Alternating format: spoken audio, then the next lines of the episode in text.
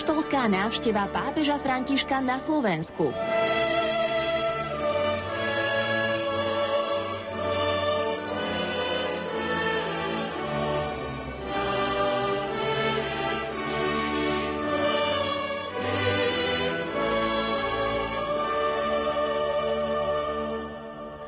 Požehnané dobré ráno, milí poslucháči, vám prajeme v stredu na slávno 7 bolesnej Pany Márie, patronky Slovenska zo štúdia Rádia Lumen. Začíname štvrtý deň pápeskej návštevy svätého otca Františka na Slovensku. Nerušené počúvanie vám zo štúdia Rádia Lumen prajú majstri zvuku Peter Ondrejka a Pavol Horňák, hudobná redaktorka Diana Rauchová od mikrofónov Pavel Vilhan, biblista a farský administrátor farnosti Malé Kršteňany a moderátor Pavol Jurčaga. Tisícky veriacich celého Slovenska dnes putujú do Šaštína, kde sa o malú chvíľu stretnú s pápežom Františkom. V Šaštíne sú aj naši vyslaní redaktori. V tejto chvíli sa telefonicky spájame s Luciou Pálešovou, spravodajskou redaktorkou, aby sme si priblížili atmosféru, aká v Šaštíne vládne. Ľudská, pekné dobré ráno. Príjemné dobré ráno. Opäť vás pozdravujem do štúdia a pokojné ráno, hlavne toto posledné ráno návštevy svätého Otca na Slovensku. Posielam srdečný pozdrav všetkým posluchačom Rádia Lumen. Ja sa už od skorého rána nachádzam na otvorenom priestranstve pri Národnej bazilike v Šaštine. E, o 8. sa už všetky sektory uzatvorili. Postupne prichádzali aj e, biskupy, kňazi, reholníci, ktorí sú už takisto usadení na svojich miestach. E, každý pútnik sa snaží nájsť si čo najlepšie miesto, aby videl na Svetého Otca, pretože naozaj už vrcholia tie posledné prípravy na Svetú Omšu, ktorú bude celebrovať práve pápež František.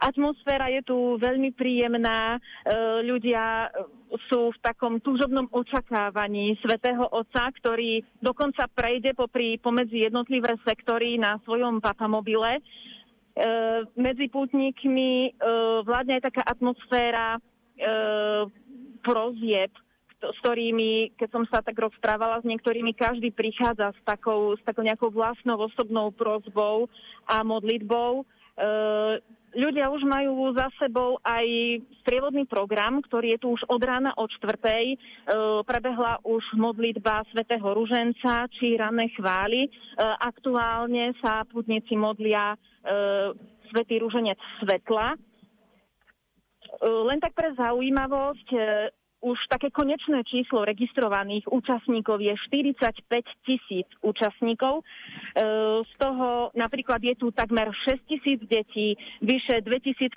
zahraničných účastníkov, ale aj približne 800 kňazov.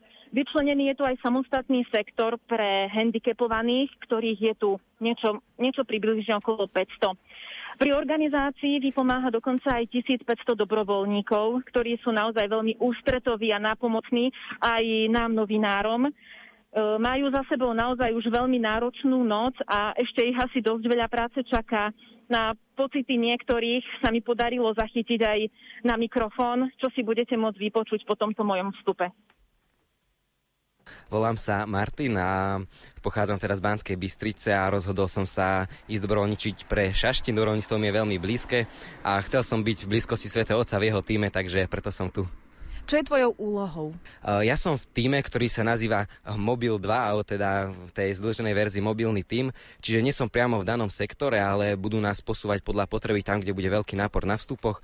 To znamená, že budeme pomáhať, kde bude treba, budeme skenovať a púšťať ľudí dovnútra. Prečo si sa rozhodol ísť ako dobrovoľník práve počas návštevy pápeža Františka a prečo práve Šaštín? Priznám sa, že v Šaštine som bol iba raz a je to, je to vlastne e, také slovenské najznámejšie putnické miesto, Veď máme tu aj našu slovenskú baziliku, takže ma to tak tu ťahalo, je to veľmi pekné miesto a chcel som byť nápomocný, že dobrovoľníctvo mi je veľmi blízke, som zapojený aj v viacerých iných projektoch, takže chcel som byť aj v tomto. Je to moja premiéra, keď sa tak dovolím povedať, takže ešte som nikde inde nebol. Teším sa z toho, že mám tričko, že mám takú tú dobrovoľníckú výbavu, takže aj kvôli tomu všetkému. Koľky ste tu z Banskej Bystrice? Z Banskej Bystrice ja som prišiel s posádkou, bolo na 7 členov, ale predpokladám, že nás tu je určite viac prečo je návšteva pápeža Františka pre teba osobne dôležitá a možno čím ťa aj osoba pápeža Františka priťahuje, čím ti je sympatický? V prvom rade by som možno povedal to e, a zároveň sa aj priznal, že veľmi málo poznám svätého otca Františka. Aj to je možno taký dôvod, že chcel by som ho viac spoznať. Preto som tu a z toho, čo som počul o ňom a teda čítal som aj jednu jeho encykliku, tak naozaj to uh, veľký muž, veľký človek, pre mňa veľká inšpirácia, tak chcel by som ho vidieť naživo a počuť a načerpať z jeho slov. Máš možnosť ako dobrovoľník vidieť pápeža Františka? Myslíš, že sa vám to podarí ako dobrovoľníkom? Priznám sa, že organizátori nám povedali, že nevedia nám to zaručiť. Uvidíme my sami, že čo nás čaká, ale povedali, že nejaká šanca tam je vidieť ho zbližšia, ale pravdepodobne bude na tom rovnako ako všetci účastníci. Odkiaľ prichádzate? Peter zo Zvolena. Vy máte taký celkom rezký krok a ste ma zaujali tým goralským klobučikom. Prišli ste sem do Šaštína ako čo? Ako dobrovoľník a budem slúžiť v sektore C pri Zatarasách. Čo to znamená sektor C? Čo je úlohou takého dobrovoľníka v nejakom sektore? dať základné informácie účastníkom, ktorí budú niečo potrebovať a hlavne udržať to, aby sa nehýbali medzi sektorami tí ľudia a boli v tom sektore, do ktorého boli zadelení.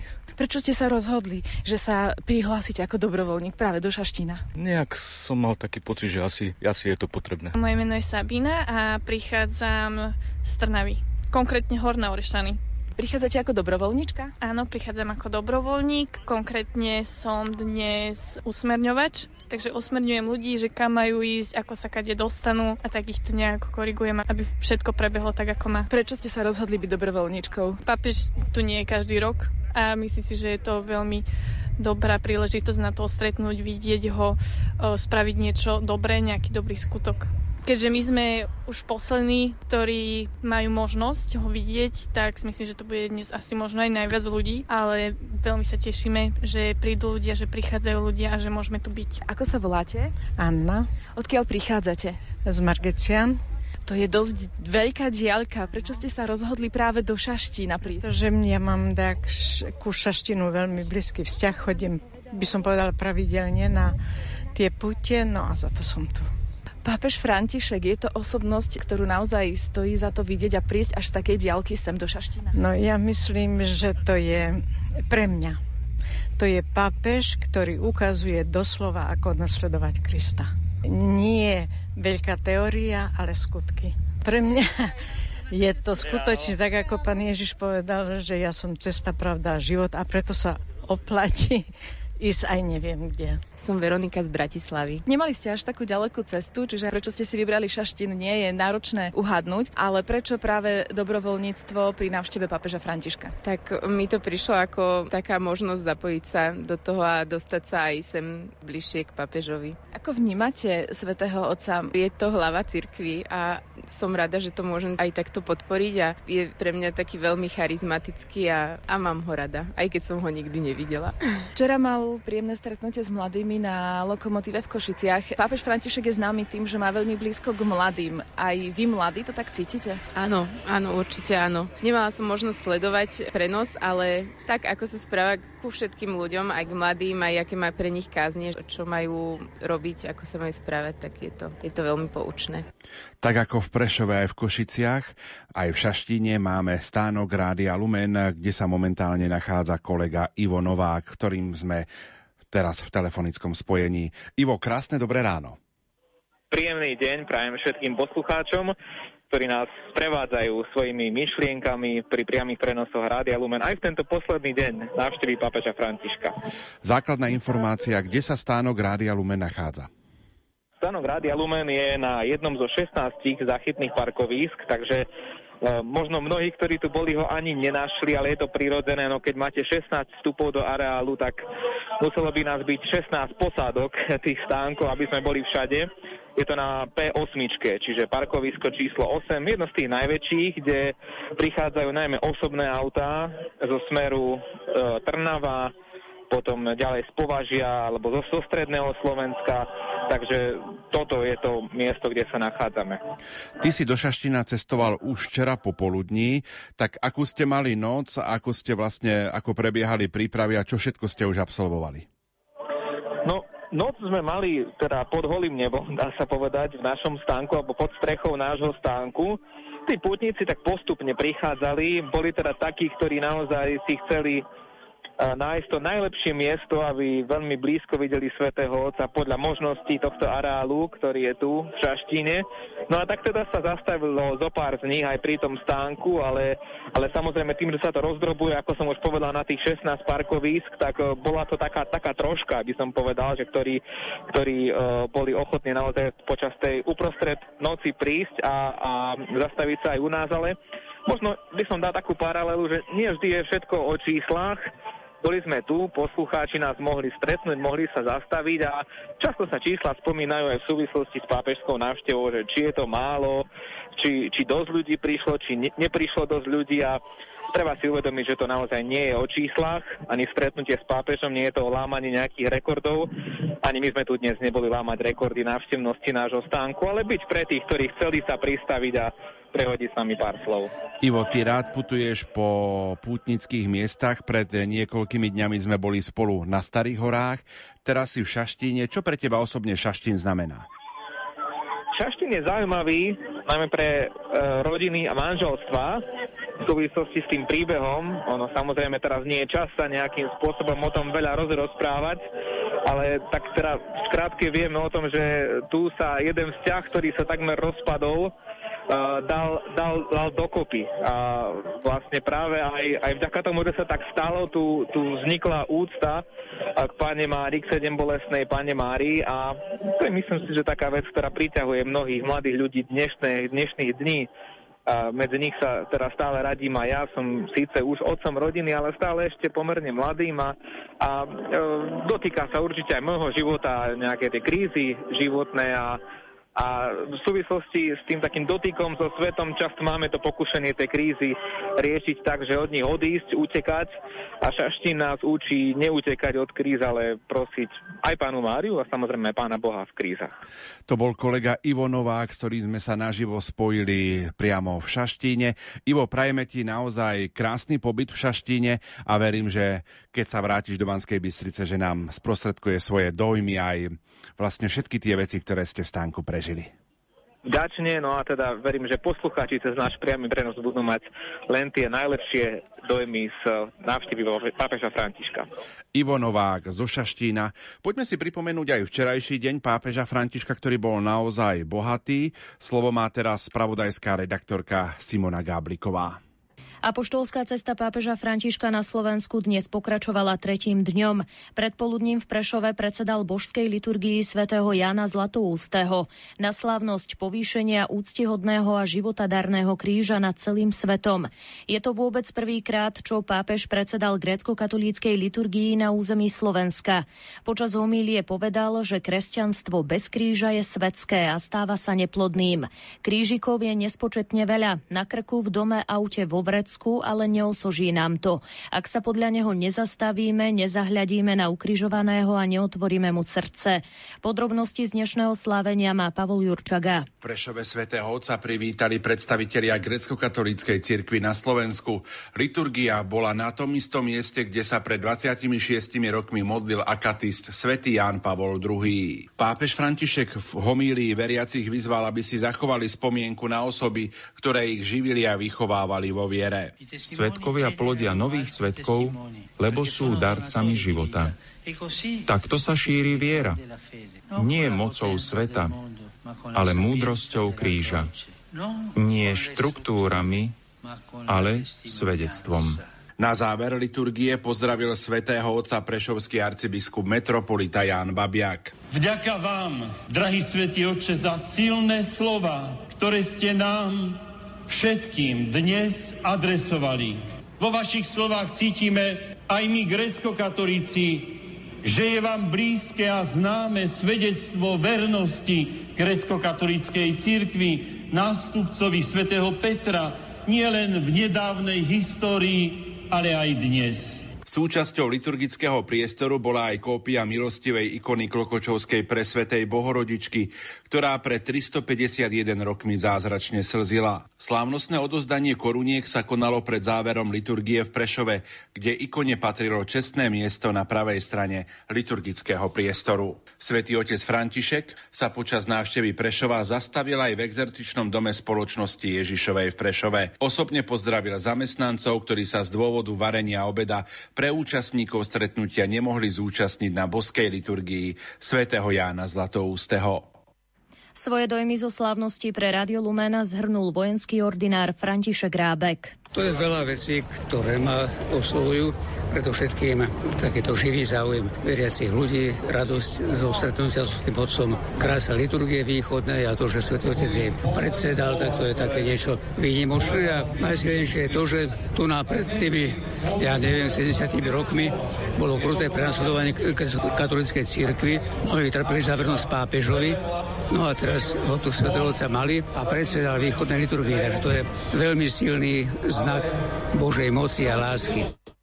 Hovorca Prešovskej grecko-katolíckej archieparchie Michal Pavlišinovič pre Rádio Lumen povedal, že na pápežovi mu imponuje, ako sa vie vhlbiť do modlitby.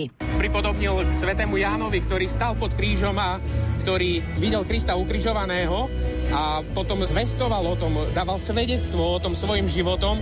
To je to, čo, čomu nás pozval aj Svetý Otec. Vidieť Krista ukrižovaného, ale zároveň dávať ďalej svedectvo.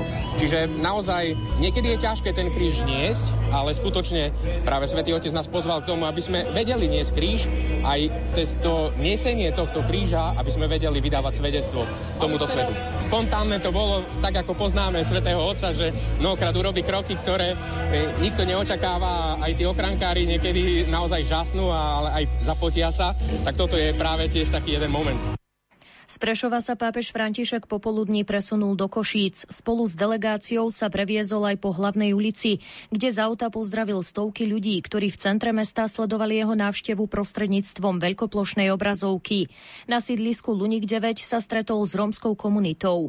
Podľa organizátorov na podujatie prišlo viac ako 2000 ľudí. Stretnutie s rómskou komunitou sa konalo na priestranstve pred Salesianským komunitným centrom. Pápeža privítal Don Peter Bešenej, salesianský delegát pre pastoráciu Rómov, ktorý medzi Rómami prežil 30 rokov, z toho 8 priamo na Košickom sídlisku.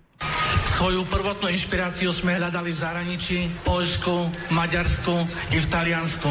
A čerpali sme aj z nebojacnosti niektorých našich kňazov, ktorí počas totalitného režimu mali odvahu riskovať a ísť na perifériu chudobným. Naša salesianská misia začala na tomto mieste v roku 2008. Pápež vo svojom príhovore povedal, že súdy a predsudky len zväčšujú vzdialenosti. Ľudí podľa jeho slov nemožno dávať do schém. Zároveň vyzdvihol pastoračnú a integračnú prácu, ako aj prácu s utečencami a väzňami, ktorí sú na okraji. Podľa jeho slov sa nikto v cirkvi nemôže cítiť ako daný na bok. Kde je starostlivosť o osobu, kde je pastoračná práca, kde je trpezlivosť a konkrétnosť, tam prichádza ovocie. Nie hneď, časom, ale príde. Súdy a predsudky len zväčšujú vzdialenosti. Kontrasty a silné slova nepomáhajú. Dávať ľudí do get nič nerieši. Keď sa posilňuje uzavretosť, skôr či neskôr vzplánie hnev. Cesta k pokojnému spolužitiu je integrácia. Je to organický, pomalý a vitálny proces, ktorý začína vzájomným poznaním, trpezlivo pokračuje a pozerá sa do budúcnosti. Budúcnosť podľa svätého Otca patrí deťom, pričom sa ich veľké sny nemôžu zlomiť o bariéry. Chcú rásť spolu s ostatnými, bez prekážok a zabraňovania. Zaslúžia si integrovaný a slobodný život. Práve oni motivujú prezieravé rozhodnutia, ktoré nehľadajú okamžitý súhlas, ale pozerajú sa do budúcnosti každého. Kvôli deťom treba robiť odvážne rozhodnutia pre ich dôstojnosť, kvôli ich vzdelaniu, aby vyrastali dobre zakorenené vo svojom pôvode, ale zároveň bez toho, aby videli každú možnosť ako vylúčenú. Rómov pápež pozval k tomu, aby v poctivej práci, dôstojnosti, zarábania si na každodenný chlieb a v budovaní vzájomnej dôvery prekonali strach a rany minulosti. Salesiáni odovzdali pápežovi dva obrazy rómskych blahoslavených Emília a Zefirína a zmenšeninu plastiky Krista z mŕtvych stalého, ktorej originál sa nachádza v kostole na Luníku. Svetý otec sa následne presunul na štadión Lokomotíva, kde sa stretol s mladými. Na podujatí ho privítalo viac ako 20 tisíc prevažne mladých ľudí. Nechýbajú však ani staršie generácie. Aktuálne sa spájame s redaktorkou Juliou Kaveckou, ktorá zhodnotí priebeh stretnutia svätého Otca s mladými na štadióne Lokomotíva. František dorazil na Košickú lokomotívu okolo 17. hodiny. Najskôr prešiel papa mobilom niekoľkokrát pomedzi sektory nadšených veriacich.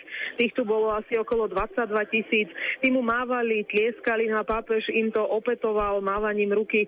V jednom momente dokonca mu podali aj malé dieťa, ktoré požehnal. Na pódiu ho potom privítal košický arcibiskup Bernard Bober a to za hlasného aplauzu mladých ľudí. Potom si svätý Otec vypočul tri svedectva týchto mladých ľudí. Následne im odpovedal na to, napríklad, čo je láska, tiež o jedinečnosti každého jedného z nás, ako aj o tom, aby sme boli zakorenení, ale nie otvorení. Rovnako hovoril o tom, že Boh vždy odpúšťa naše hriechy. Pri spovedi človek nejde podľa neho k sudcovi vyrovnať účty, ale k milujúcemu Bohu, ktorý odpúšťa. Spoveď má byť podľa pápeža sviatosťou radosti. Jeho odpoveď takisto mnohokrát prerušil aplaus mladých ľudí. Na záver sa s nimi pápež pomodlil modlitbu očenáš a udelil im svoje apoštolské požehnanie. Teraz už je na ceste na letisko, odkiaľ odletí naspäť do Bratislavy a zajtra ho stretnutie čaká s veriacimi v Šaštine.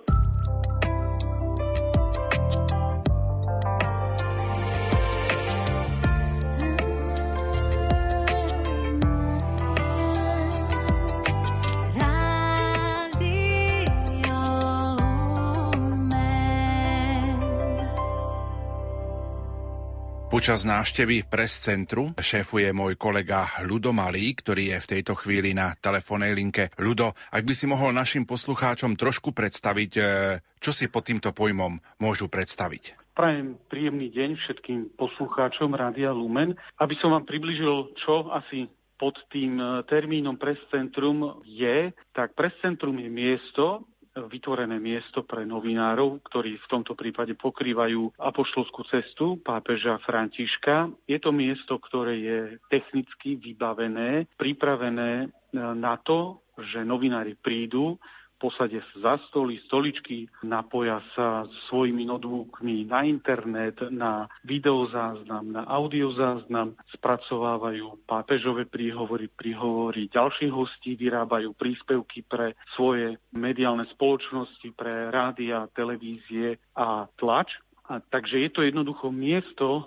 kde oni pracujú a kde vlastne tvoria tak ponúkajú obraz o pápežovej ceste do celého sveta. Tie komunikačné prostriedky sú dnes naozaj veľmi moderné. Akým spôsobom sa oni prihlasujú do vysielania? Respektíve, väčšina z nich e, pripravuje príspevky takým spôsobom, že idú nie do živého vysielania, či rozhlasového alebo televízneho, ale oni si príspevok nahrajú, postrihajú, odošľú do redakcie, ktorá ho začlení do konkrétneho či už spravodajstva alebo prúdového vysielania, či v televízii alebo v rozhlase. A pokiaľ ide o tlač, tak autor napíše článok, odošle ho do redakcie a tam už ďalej s ním pracujú, aby mohol výjsť či už na internete alebo v nejakom tlačenom periodiku.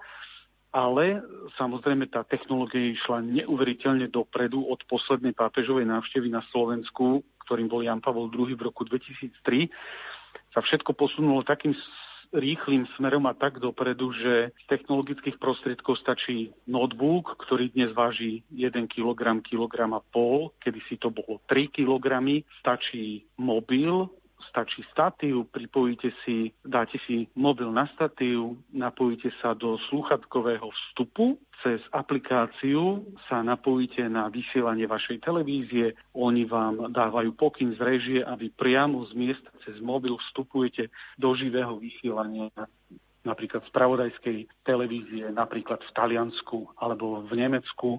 Pred chvíľou som videl kolegu z nemeckej CDF, ktorý stál a naživo išiel krátky živý vstup priamo zo sály pres centra pre nemeckých divákov. Takže všetko išlo veľmi dopredu, kedy si bolo treba mať stabilné pripojenie, pripojenie rôzne káble. Dnes prakticky stačí SIM karta, alebo dve, alebo tri SIM karty s dostatočnou dátovou konektivitou a môžete ísť naživo aj napríklad do Austrálie. Koľko zahraničných novinárov pokrýva pápeskú návštevu? Čo sa týka novinárov, tak celkovo je tu tak do 600 novinárov, z toho 80 ich je takých, ktorí prileteli so Svetým Mocom na lietadle. Ostatní sú z ďalších krajín akreditovaní tu v prescentre a najväčšia skupina z nich e, je celkom logicky slovenských novinárov, ktorých je okolo 400. Čo je tvojou hlavnou úlohou v tomto prescentre, ktoré máš tak povediac pod palcom? Mojou úlohou je s akoukoľvek otázkou alebo požiadavkou sa na mňa obrátia tí novinári, snažiť sa im pomôcť, keď ide napríklad o technické záležitosti. Máme tu spolupracovníkov, technikov, ktorí vlastne tú sálu vybavili technickými prostriedkami a ak treba rieši, riešiť technické veci, obratíme sa na nich. Ak treba kontakt napríklad na nejakého zaujímavého respondenta alebo niekoho, nejakú cirkevnú osobnosť, politickú osobnosť, potom majú také praktické informácie, si žiadajú kedy bude nejaké stretnutie, ako sa tam dostanú, akým spôsobom môžu ísť do Šeštína, do Prešova, do Košíc, potom informácie ohľadom samotných akreditácií, pretože nemôžu byť všetci novinári naraz na všetkých miestach, takže boli tzv. vybrané púly, to sú určení novinári, ktorí môžu ísť napríklad do katedrály svätého Martina v Bratislave, tak tí majú tú, to privilegium, že tam môžu ísť, pýtajú sa, ako sa tam dostanú. A takéto vlastne základné informácie a akákoľvek pomoc, pretože sú mnohí v našej krajine po prvý raz, po druhý raz nepoznajú reálie, nepoznajú situáciu, nepoznajú cestu, tak pýtajú sa nás, kadiaľ sa tam dostanú a samozrejme my poskytujeme aj eh, servis, čo sa týka príhovorov svätého Otca, príhovorov slovenských predstaviteľov. Eh, tí novinári nájdú u nás vytlačené príhovory ako svätého Otca v deviatich jazykových mutáciách, tak aj slovenských predstaviteľov, aspoň teda v slovenskom jazyku a anglickom preklade. Máš možnosť popri všetkých týchto povinnostiach aj sledovať niektoré časti programu návštevy svätého Otca? Je tam možnosť, ja vždy vodem do sály a keď sa dá, tak v tej sále aj som, pretože v sále máme jedno velikánske premietacie plátno plus dve velikánske obrazovky a tam každý jeden priamy prenos je možné sledovať, ide naživo. Sála aj v tejto chvíli je zaplnená novinármi, ktorí sledujú prebiehajúci priamy prenos, píšu, tvoria svoje príspevky, nahrávajú, takže áno, sledujem, pokiaľ môžem, pokiaľ nepríde nejaká požiadavka, tak sledujem, sledujem aj ja tieto prenosy a túto apoštolskú cestu. Tvoj možno najsilnejší moment zatiaľ z pápeskej návštevy? pristátie na Slovensku a vystúpenie z lietadla. Neviem prečo, ale toto bol pre mňa najsilnejší moment. Už som odtlmočil, odkomentoval množstvo pápežských ciest, či už Jana Pavla II., Benedikta XVI., ale aj pápeža Františka. Ale asi je to iné, keď ste doma na Slovensku a priletí sem Svetý Otec, vystúpi na Bratislavskom letisku, keď viete, že vaša rodina je v blízkosti letiska, zdraví Svetého Otca, ako pristáva. A tiež je to silné, keď viete, že Svetý Otec pristáva na letisku, ktoré sa nachádza vedľa vášho bydliska vzdušnou čiarou možno kilometra pol. Aký by bol tvoj odkaz pre všetkých našich poslucháčov Rádia Lumen, ktorí nás v tejto chvíli počúvajú a počúvajú aj naše priame prenosy? Asi iba jedinú vec a počúvať svätého Otca s otvoreným srdcom, ak bude to len trochu možné, dostať sa vytlačeným alebo na internete k príhovorom svätého Otca a v kľude pokojne ešte raz si ich prečítať, aspoň tie, príhovory, ktoré človek možno nevidel, alebo aj keď videl, ale nad ktorými by sa chcel možno viac zamyslieť.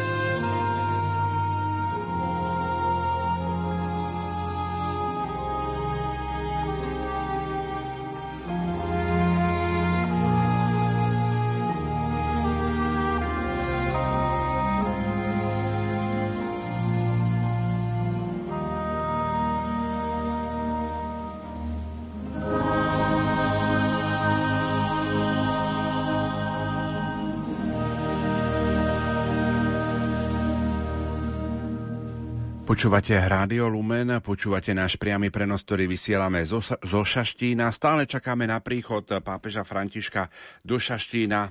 Krátko po 9. hodine by malo nasledovať stretnutie s biskupmi a potom o 10. hodine aj Svetá Omša. Zaujímavosťou napríklad je aj hlavný oltár, ktorý máme možnosť vidieť s trámou kostola v Moravskej vsi, ktorý nedávno zničilo tornádo, vyrobili hlavný kríž na pápeskú svetu omšu v Šaštíne. Je to aj taká určitá symbolika stretnutie s našimi bratmi Čechmi, aby sme ich takto aj pozbudili a podporili v situácii, ktorú v júli prežili. V Šaštine je aj náš kolega Jozef Pikula, ktorý sa stretol s Ondrom Kandráčom a pripravili nasledujúci rozhovor. Čo pre vás znamená to, že ste dnes tu v Šaštíne a uvidíte Svetého Otca naživo? Je to pre mňa, pre moju mamu a myslím si, že pre celú našu rodinu obrovská čest. Prijali sme toto pozvanie s veľkou pokorou, pretože mám pocit, že na Slovensku je naozaj ďaleko viacej lepších umelcov, spevákov ako sme my.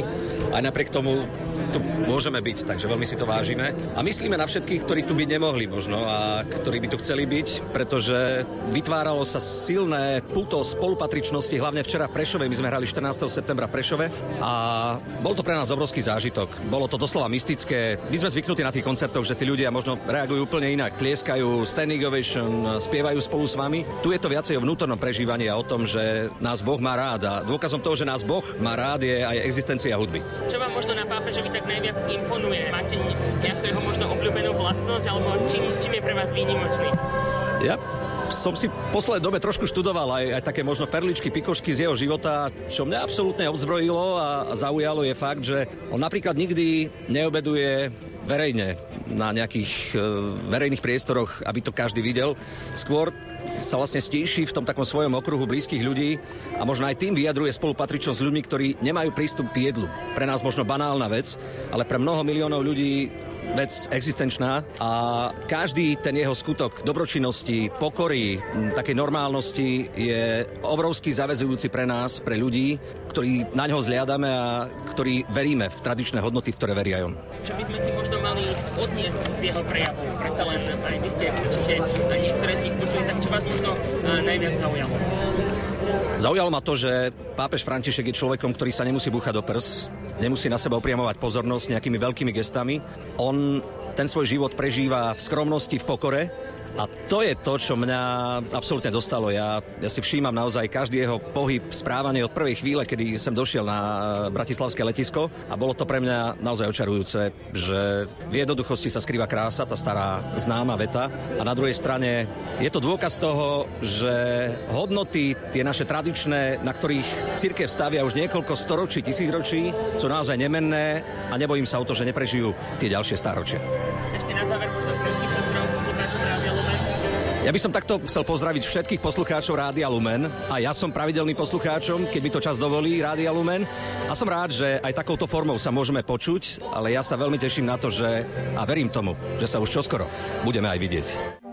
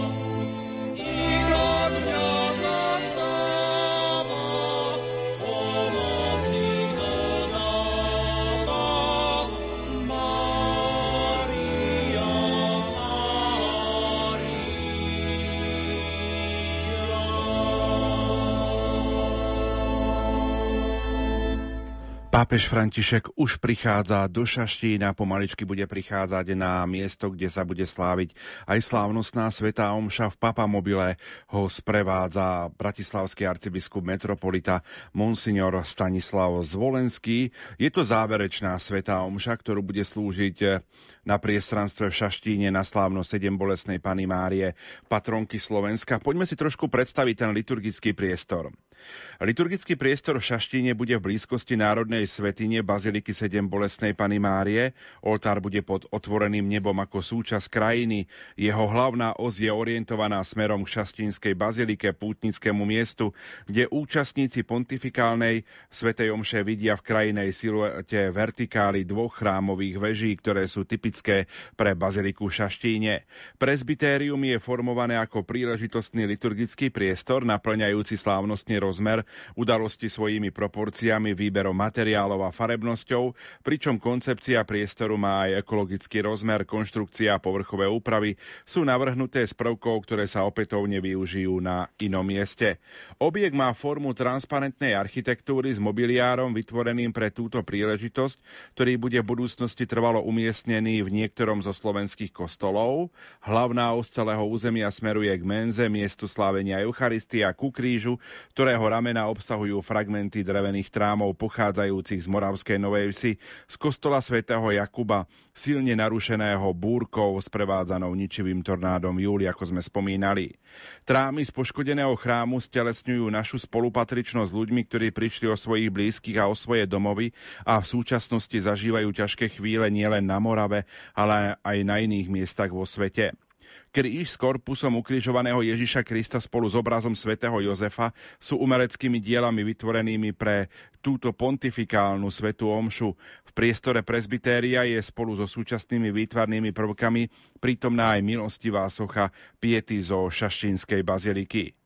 Počas práce na príprave liturgického priestoru sme si, čítajúc viaceré texty pápeža Františka, uvedomili, že našu prácu najviac vystihuje jeho myšlienka venovaná ľuďom v druhej línii, ktorých prirovnáva práve k svetému Jozefovi a jeho poslaniu. My všetci spolu so stolármi, technikmi, kvetinármi, montážnikmi lešenia, výtvarníkmi, projektantmi sme rovnako v sekundárnej línii, kde máme svoje vlastné poslanie služby druhým, uviedli autory liturgického priestoru v Šaštíne. Liturgický priestor má rozmery približne 22x15 metrov, sú tam tri vyvýšené priestory vzadu sedes, uprostred oltára vpredu ambóna, Paralelne k nej priestorovo, nie však významovo bude na podstavci vyvýšená socha šaštínskej piety, tá tvorí významový celok s centrálnym krížom a znázornením svätého Jozefa.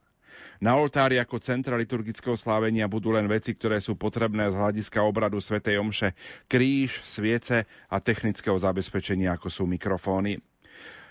Návrh priestoru pre pontifikálnu svetú omšu pápeža Františka v Šaštine bol predmetom urbanisticko-architektonickej súťaže, ktorej vypisovateľom bola Bratislavská arcidiecéza. Na účasť vo vyzvanej súťaži, ktorá sa uskutočnila v priebehu júla, oslovili organizátori 11 architektonických kolektívov. Máme tam aj obraz svätého Jozefa. Zobrazenie svätého Jozefa poukazuje na jeho otvorenosť, na vlastnosť počúvať a meniť, tichý, ale načúvajúci, čakajúci, ale pripravený konať, dvíha svoj pohľad k Bohu, do priestoru pred obrazom, ktorom sa aktuálne nachádzame aj my. Tá základná línia jeho postoja smerujúca od hlavy cez pravé plece k ústretovému gestu pravej ruky vytvára taký pomyselný, otvorený a príjmajúci oblúk.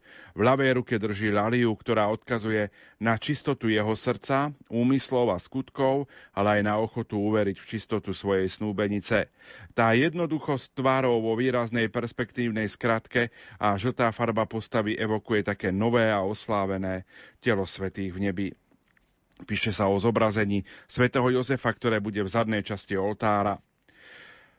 Pre svätého Otca bude pripravené žiarivo biele hodvábne rúcho, ide o slávnostnú liturgickú farbu, ktorú budú doplňať jemné zlatisté tóny akoby odraz väčšnej slávy. E, ďalší použitý materiál má symbolickú rovinu. Autorská plsť je vytvorená z barančieho rúna, symbol obetného baránka, ale tiež dobrého pastiera, Pápežovo pálium, takisto utkané z barančieho rúna, spočíva na tejto plsti, je špecifikom Petrovho nástupcu, používaným od 5. storočia znakom pastiera. Plsť a pálium sa materiálovo symbolicky budú prepájať. Horizontálne ukladanie hodvábnych štruktúr a vlákie na rúchu svätého Otca a tiež koncelebrantov a diakonov naznačuje aj také vrstvenie všednosti, poskladané z jednoduchých skutkov drobných čiastočiek konania, aj Mária príjma ťažobu bolesti a každodennosti a navrstvené Jemné štruktúry naznačujú dlhodobé pokorné snaženie a trpezlivú vytrvalosť, ktoré sa spájajú v harmonický celok a dláždia cestu k svetosti. Výšivka na hrudi diakonských rúk cituje vatikánsky gregoriánsky notový zápis sekvencie zodpovedajúcej dnešnej liturgii Stabat Mater Dolorosa, stála matka bolestivá. Jej realizácia v červenej farbe má za cieľ odkázať nielen na Márino utrpenie, pod krížom, ale predovšetkým pripomína obeď oživenú slávením Eucharistie. Tak toľko aspoň základné momenty, aby sme si predstavili liturgiu a predstavili veci ohľadom, ohľadom slávenia Sv. Omše v Šaštíne. V tejto chvíli sa Papa Mobil už postupne dostáva v blízkosti oltára, k oltáru, kde bude slávená Sveta Omša, čiže Svetý Otec bude pomaličky prichádzať medzi pútnikov, ktorí sa zhromažďujú na Šaštínskej lúke, aby boli prítomní slávenia záverečnej Svetej Omše. Svetý Otec Papa Mobilu pozdravuje prítomných veriacich a už pomaličky sa bude dostávať na priestranstvo, kde bude slávená Sveta Omša. My si v tejto chvíli opäť trochu zahráme a po pesničke budeme v našom vysielaní pokračovať.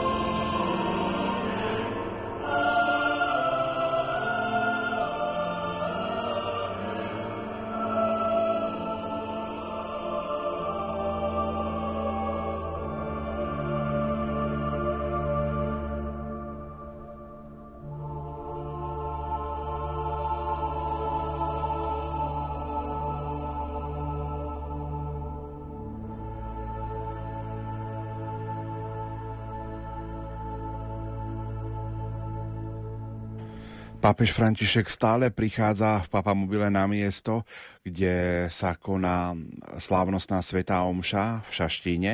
Mestečko Šaštín stráže ležiace 15 km od západných hraníc Slovenska vzniklo spojením dvoch samostatných obcí. Šaštín je jednou z najstarších obcí na Slovensku. Podľa prvého písomného záznamu tu sídlil archidiakon už v 13. storočí. V meste sa okrem baziliky 7 bolestnej Pany Márie nachádzajú ďalšie dva rímskokatolícke kostoly, kostol svätej Alžbety Uhorskej a kostol svätého Jána Boska. V súčasnosti má toto mesto s bohatou pútnickou tradíciou približne 5000 obyvateľov. Tradícia púte v Šaštine je spojená s mariánskou úctou. Angelika Bakičová, manželka grofa Imricha Cobora, sa za svojho manžela zvykla modliť pred obrazom Pany Márie, ktorý vysel na strome nedaleko hradu. Ako vďaku za obrátenie dala v roku 1564 postaviť sochu sedem bolesnej Pany Márie. Ľudia si túto Madonu veľmi vážili a modlili sa k novej soche za uzdravenie tela i duše. Bolo preskúmaných 726 zázračných prípadov a v roku 1732 bola socha vyhlásená za zázračnú vyšetrovacou komisiou, ktorú zriadil ostrihomský biskup. V roku 1762 bola socha slávnostne prenesená na hlavný oltár baziliky. Cisárovna Mária Terézia sa na obrade zúčastnila ako podporovateľka stavby samotnej baziliky a v roku 1927 vyhlásil pápež Pius XI sedem bolestnú panu Máriu za patronku Slovenska. V roku 1733 prišli do Šaštína Pavlíni, rád svätého Pavla I. pustovníka, ktorí sa zaviazali postaviť pútnický kostol a kláštor. Stavba začala v roku 1736 požehnaním základného kameňa.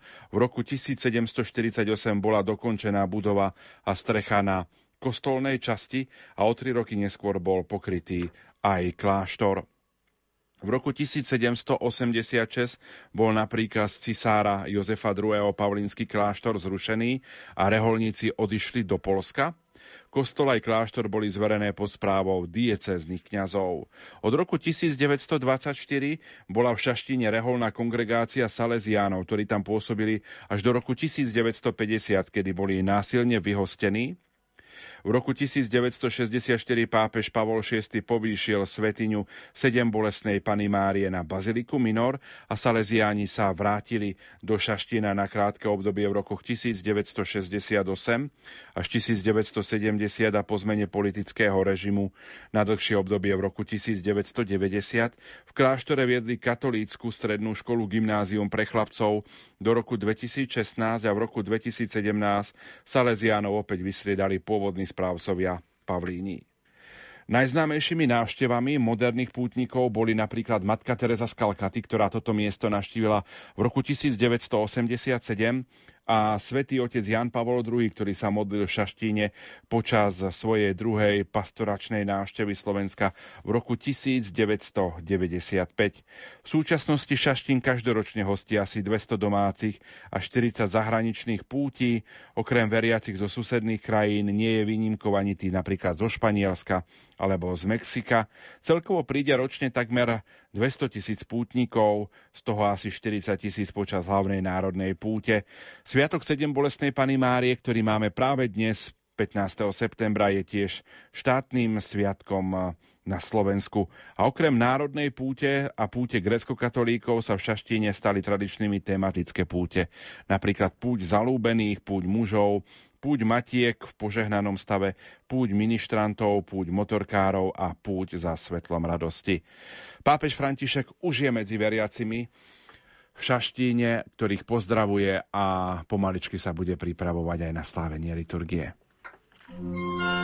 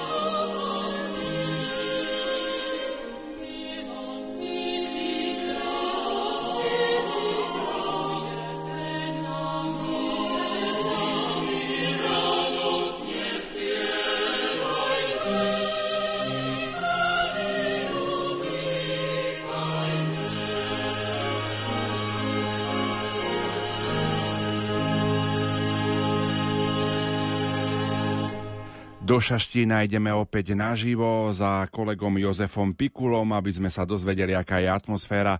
Joško, pekné predpoludnie. Príjemné predpoludnie so slnkom zaliatého Šaštína. Pápež ešte stále prechádza v papamobile pomedzi sektory tu na priestranstve. A bol to naozaj nádherný pohľad. Ja som mal možnosť byť súčasťou takej malej skupinky novinárov, ktorá sa dostala až k zábrania. Naozaj pápež prešiel doslova tak možno meter, meter a pol od nás. Bol to naozaj veľmi silný zážitok. Je tu množstvo ľudí, takisto mladých, rodín s deťmi, takisto aj zdravotne ťažko postihnutých a naozaj je úžasné vidieť, akú radosť prináša pápež František na Slovensko.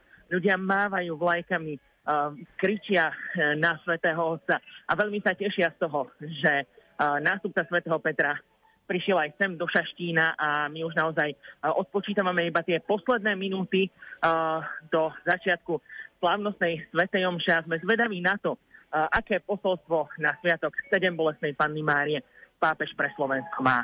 Takže zostávame tu v Šaštíne. Všetko podstatné naši poslucháči môžu vidieť aj na sociálnych sieťach, ale takisto aj všetky reakcie, rozhovory a všetko, čo sa nám podarí takisto aj s redaktorkou spravodajstva Luciou Pálešovou získať tu v Šaštíne, budete počuť v našom vysielaní. V, te, v tejto chvíli sa Svetý Otec zastavil, prinášajú mu opäť maličké dieťa, ktoré pozdraví a dá mu krížik, poboská ho Čakáme teraz na tú situáciu, aby sme to videli. Áno, tak v tejto chvíli už je to... Deje sa to, je to naozaj nádherná chvíľa. Uh, vidíme tu naozaj veľmi šťastnú mamičku uh, toho dieťaťa s radostným úsmevom na tvári. Určite uh, to bude ďalšia spomienka uh, na celý život. Joško, ty si za Svetým Otcom teraz naozaj nabehal najviac kilometrov, lebo si bol v Budapešti, potom v prezidentskom paláci, včera si bol v Prešove a dnes si vlastne v Šaštíne. Tak e, ako vnímaš tú návštevu svätého Otca? Ako vnímaš e, samozrejme tie reakcie pútnikov a ľudí, ktorí sa so Svetým Otcom stretávajú? Naozaj návšteva pápeža e, Františka je pre Slovensko veľkým povzbudením vo viere, naozaj priniesol veľkú radosť na Slovensku, ktorá myslím si, že aj v týchto časoch pandémie bola naozaj potrebná. Ľudia, s ktorými sme sa mali možnosť rozprávať, povedali, že sú veľmi šťastní, precestovali naozaj stovky kilometrov, aby uh, mohli vidieť svätého Otca naživo. Mňa osobne najviac prekvapilo to, aký hlboký výskum si urobil pápež František o Slovensku, či už citátom z básne Morho, a takisto mnohých jeho myšlienok, ktoré sa týkali našej krajiny naozaj dal si prácu pri uh, plánovaní a zároveň aj pri tom, uh, keď prišiel sem na návštevu Slovenska.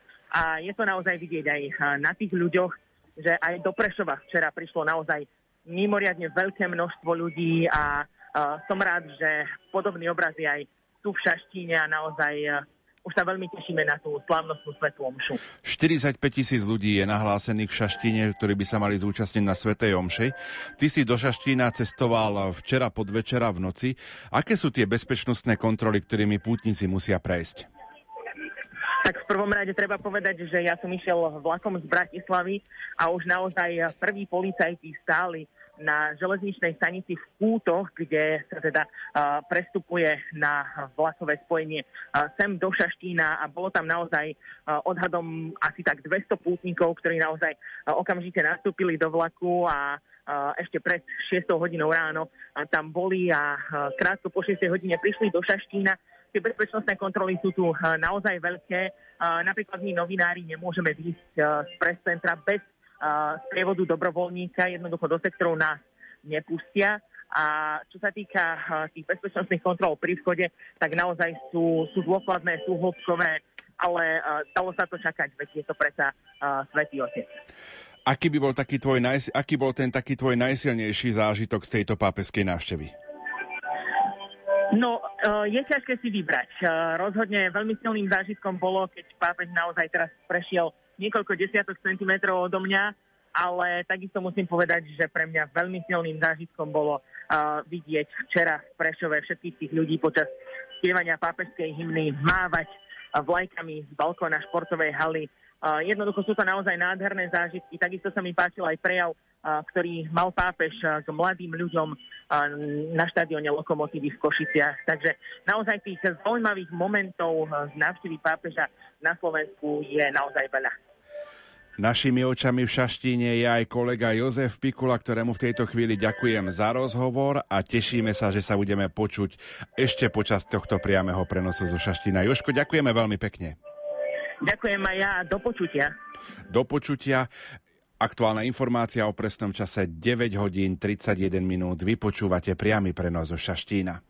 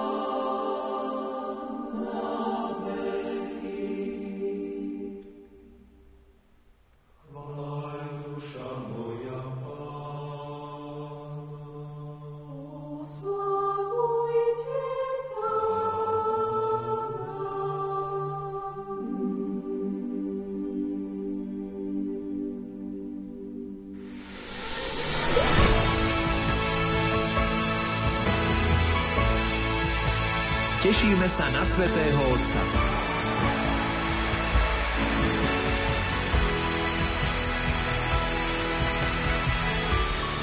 Som Jozef Pikula a vyrážam na Eucharistický kongres do Budapešti. Som Peter Štancel a Svetého Otca budem čakať na Bratislavskom letisku. Prinesieme aj všetko podstatné z božskej liturgie svätého Jána Zlatoústeho v Prešove. Som Martin Ďurčo a všímam si priebeh návštevy svätého Otca na sídlisku Luník 9. Som Julia Kavecká a do vysielania sa budem hlásiť zo stretnutia s mladými na štadióne Košickej lokomotívy. Som Lucia Pálešová a sledujem všetko, čo sa deje na Svetej Omši v Šaštine. Som Pavol Jurčaga a všetky liturgické slávenia a súhrné informácie z každého dňa návštevy svätého Otca budem komentovať s Františkom Trstenským a Pavlom Vilhanom zo štúdia Rádia Lumen z Banskej Bystrice. Pápež František stále prechádza pomedzi pútnikov Šaštíne, ktorí prišli na záverečnú svetú omšu 45 tisíc. Pútnikov je nahlásených na túto záverečnú svetú omšu asi 800 kňazov, 1500 dobrovoľníkov, z tých 45 tisíc je asi 6 tisíc detí. Zaujímavú informáciu som čítal pred niekoľkými dňami, že svätý Otec v breviári nosí obrázok sedem bolesnej Pany Márie, Povedal to bratislavský pomocný biskup Monsignor Jozef Halko. Ehm, na obrázku svätého Otca je vyobrazené planúce srdce Márie so siedmimi mečmi, ktoré sú do neho bodnuté. Neviem, či svätý Otec pôjde okolo tej časti baziliky, sedem bolestnej Pany Márie, ale presne taký obraz so siedmimi mečmi je vyobrazený nad bočným chodom baziliky v Šaštíne, čo si tu rezonuje medzi ikonografiou tohto chrámu a samotným svetým otcom, ktorý má z domu úctu k Pane Márii s prebodnutým srdcom, siedmimi mečmi, sedem bolestná Pana Mária. Spolu so mňou je v štúdiu Rádia Lumen aj Pavel Vilhan, kňaz, ktorý komentuje spolu so mňou priame prenosy. Tak mali sme včera naozaj bohatý duchovný zážitok, čo sa týka návštevy svätého Otca. Bolo to napríklad stretnutie na Luníku 9, potom s mladými, alebo grecko-katolická svetá liturgia. Myslím si, že ten program návštevy je naozaj veľmi bohatý, ktorý, ktorý svätý Otec absolvuje. Myslím, že mm, na svoj vek a svoje zdravotné podmienky je to až úctyhodná e, cesta, ktorú venuje práve Slovensku a v duchu toho sedem bolestného utrpenia Pany Márie, tak vlastne on sám sa pripodobňuje tejto istej našej postave, ktorú si dnešný deň uctievame osobitným spôsobom. A treba naozaj ďakovať Pánu Bohu za to, že sa nešetrí, ale že ukazuje aj tým, ktorí sú podstatne mladší v službe a tiež v apoštolskej, že je potrebné takto výjsť a navštíviť tie najkritickejšie miesta a je potrebné ukázať silu ducha, ktorá prekonáva všetky telesné slabosti. Šaštín sa stal pre mnohých veriacich celej krajiny voľbou číslo 1 pre stretnutie s pápežom na Slovensku, lebo len tu totiž pápež František celebruje svetu omšu v latinskom obrade. Včera bolo vlastne celebrantom svetej omše východného obradu a bolo to možno aj historické a jedinečné, lebo poprvýkrát na Slovensku pápež celebroval svetu omšu východného obradu. Áno, e, všetci sa zhodujú v tom, že je to aj veľké povzbudenie pre grécko-katolíkov, ako to povedal aj sám vladyka Jan Babiak, že e, takto pápež sa priblížil k tým, ktorí ho dlho očakávali a vždy túžili byť s ním, sláviť spolu s ním túto presvetú liturgiu, ktorá je pre nich základným e, kameňom toho života duchovného. My si v tejto chvíli opäť trošku zahráme a po pesničke pokračujeme.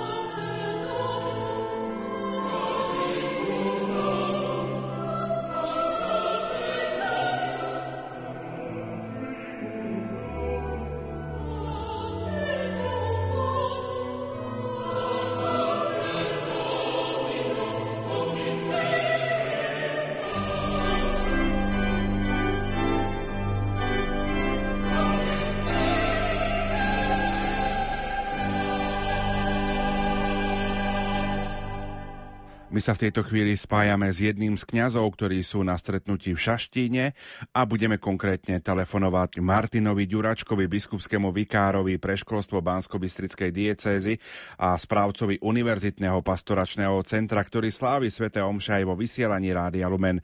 Maťo, pekné dobré ráno. Prajem všetkým pekné dobré ráno. Tak aká je atmosféra v Šaštíne, kde sa momentálne nachádzate? V Šaštine jednak je tu krásne, ale musím povedať, že je veľmi dobrá atmosféra. Teraz to všetko stíchlo, pretože pred chvíľou prešiel Svetý Otec sektormi, takže uh, bolo to veľmi také živé, krásne. Ľudia išli tam, kde bol aj Svetý Otec a mali možnosť ho vidieť, odfotiť a zase tak ako aj včera to bolo uh, v Košiciach, tak aj tu sa Svetý Otec zastavila. A my sme to všetci videli, že zase zobral jedno dieťatko do rúk, požehnal ho, bolo to veľmi srdečné, milé, ale asi pre každého jedného. Ty sprevádzaš svätého Otca, si bol na, na stretnutí v dome svätého Martina, teraz si v Šaštíne. E, ako vnímaš tú atmosféru okolo návštevy svätého Otca? Musím povedať, že na jednej strane to je veľmi také pokojné, či už to bolo teda v dome svätého Martina alebo aj tu v Šaštine. Mm, je to veľmi pekne zorganizované. Aspoň ja som to tak nejak vnímal, že to je a samozrejme tam, kde prišiel Svetý Otec, tak e, to, čo rozprával, tak e, bolo veľmi také, také hlboké. Aj v dome svätého Martina sa prihovaral nám kňazom, takže a myslím, že nám všetkým, aj tým, ktorí sme tam boli prítomní, ale všetci ostatní, ktorí počúvali, tak prehovoril do srdca. E, kedy ste ráno cestovali do Šaštína? My sme z Banskej Bystrice vyražali o 2 hodine ráno. Aká bola cesta? Veľmi pokojná, snažili sme sa ešte driemať e, prázdne cesty, až potom pred Šaštinou sa to zahusťovalo, tam sme aj chvíľku stáli v nejakej kolóne, ale bolo to zorganizované, nasmerovali nás na parkovanie a parkovisko, takže a celkom blízko celému areálu. O niekoľko minút budeme svetkami historickej udalosti, kedy bude pápež František sláviť svetu Omšu v Šaštine. Tvoj taký záverečný odkaz pre všetkých, ktorí počúvajú naše vysielanie. Záverečný odkaz, tak uh, myslím, že ten dá Svetý Otec a preto chcem všetkých povzbudiť, aby sme počúvali, mali otvorené srdce a vnímali na to, čo nám rozpráva. Je to veľká udalosť. Ďakujeme veľmi pekne. To bol Martin Ďuračka, biskupský vikár pre školstvo Bansko-Bystrickej a správca Univerzitného pastoračného centra. Maťo, ešte raz ďakujeme za spojenie a prajeme pekný deň do Šaštína. Ďakujem veľmi a ja všetkých pozdravujem. Tak, ďakujeme veľmi pekne. My si opäť v tejto chvíli zahráme a čakáme už na vyvrcholenie pápeskej návštevy.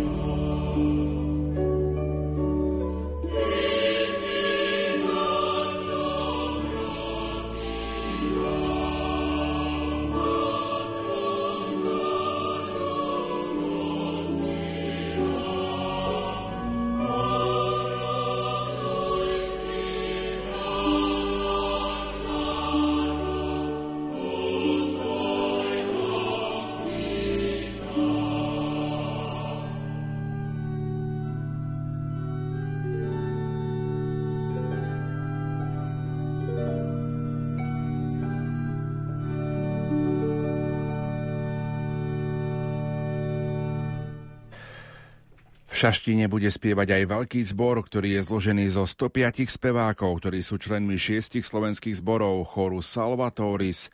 Z Bratislavy, Psali Tedeo z Nitry, Piarissimo z Trenčína, chrámový zbor Baziliky 7 Bolesnej zo Šaštína, zbor konzervatória z Bratislavy, osmičkári z Bratislavy.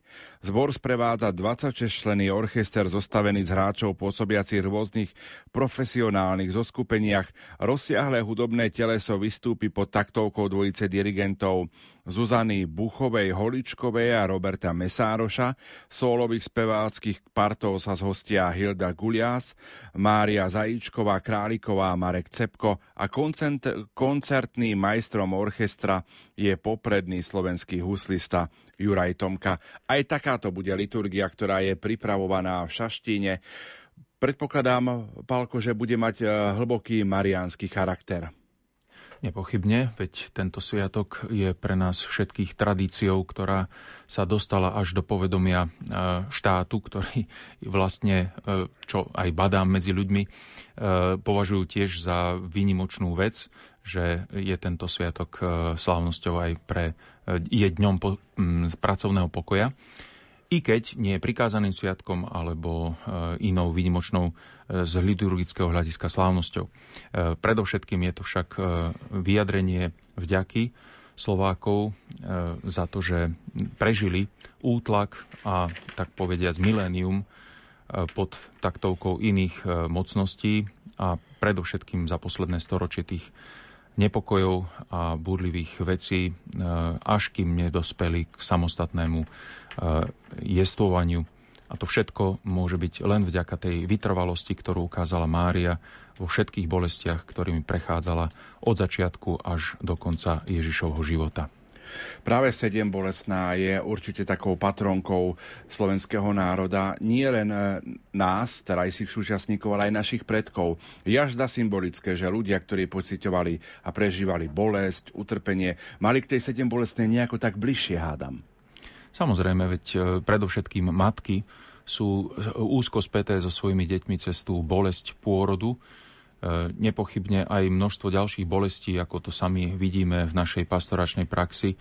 Matky sú tie, ktoré neustále sprevádzajú svoje deti aj do dospelosti, až do, dokiaľ sú nažive prakticky.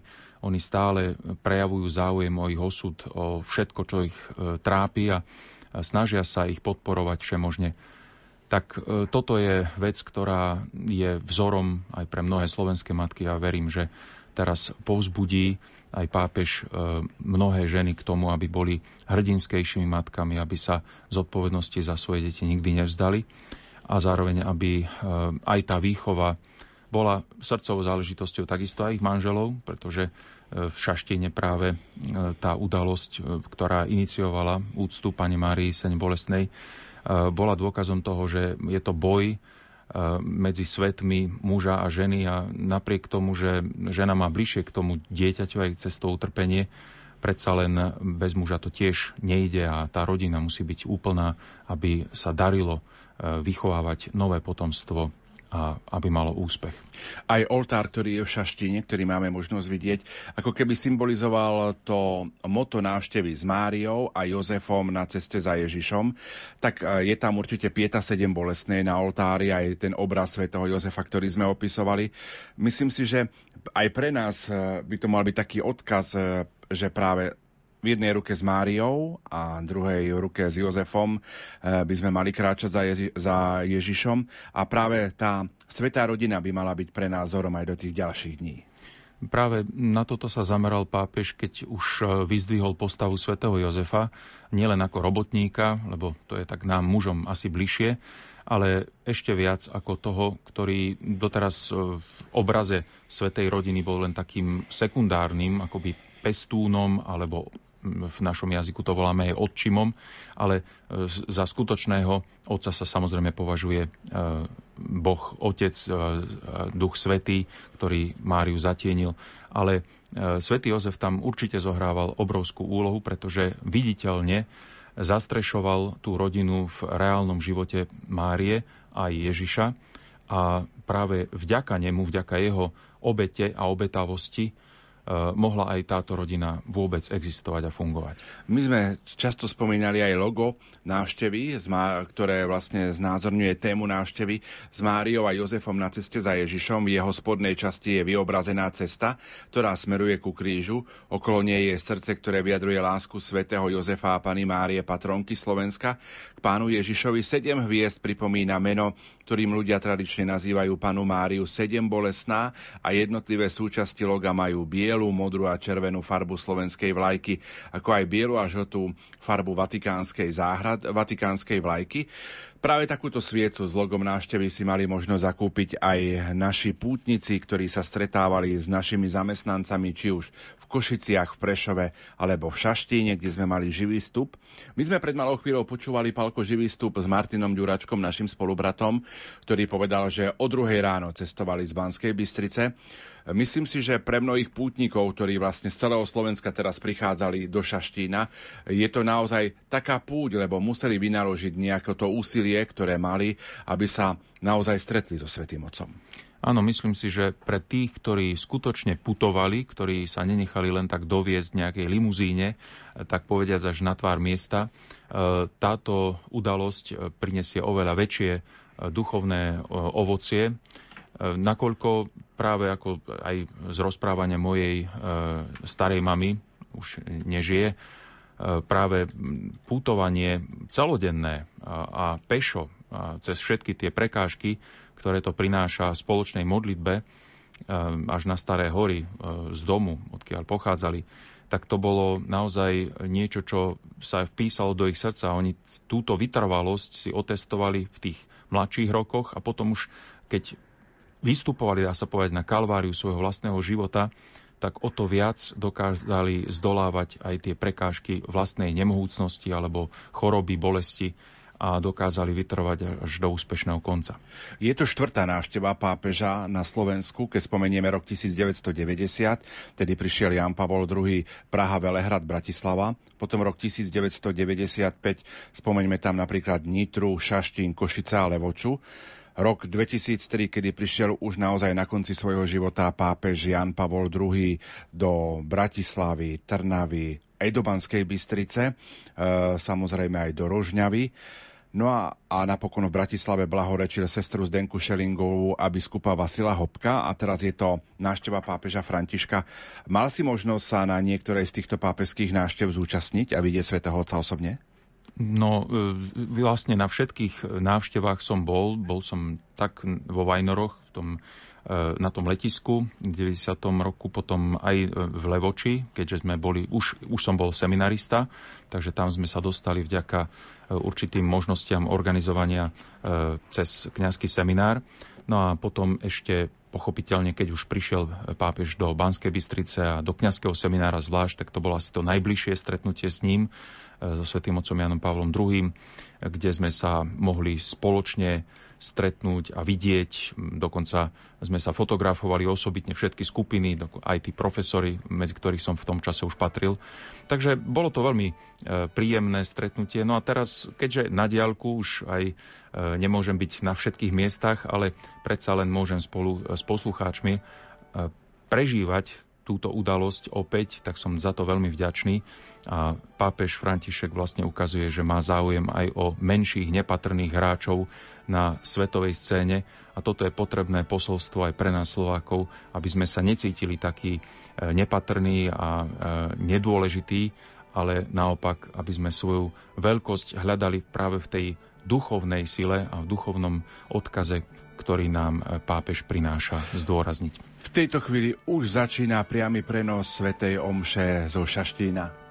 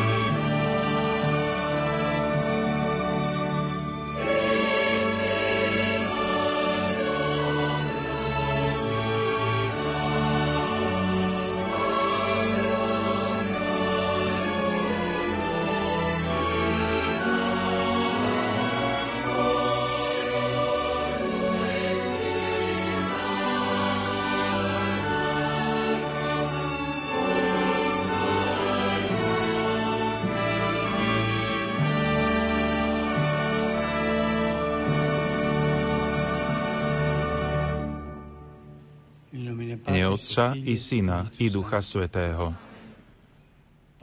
Pokoj s vami. Bratia a sestry, uznajme svoje hriechy, aby sme mohli sláviť sveté tajomstvá.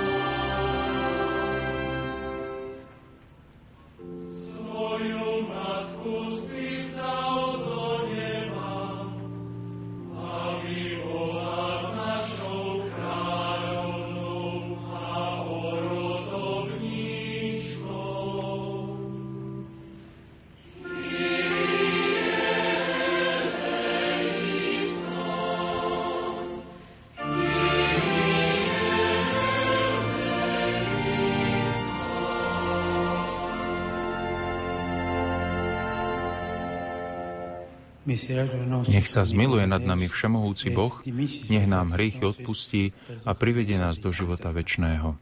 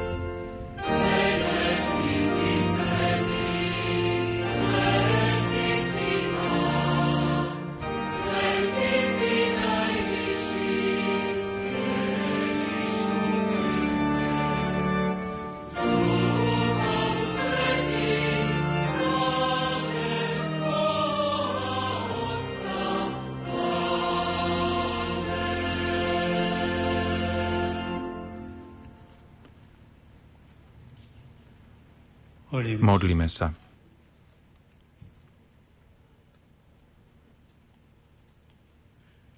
Všemohúci Bože, Ty si dal prebolestnej Matke Márii silu, aby stála pri Tvojom ukrižovanom synovi a spolu s ním trpela.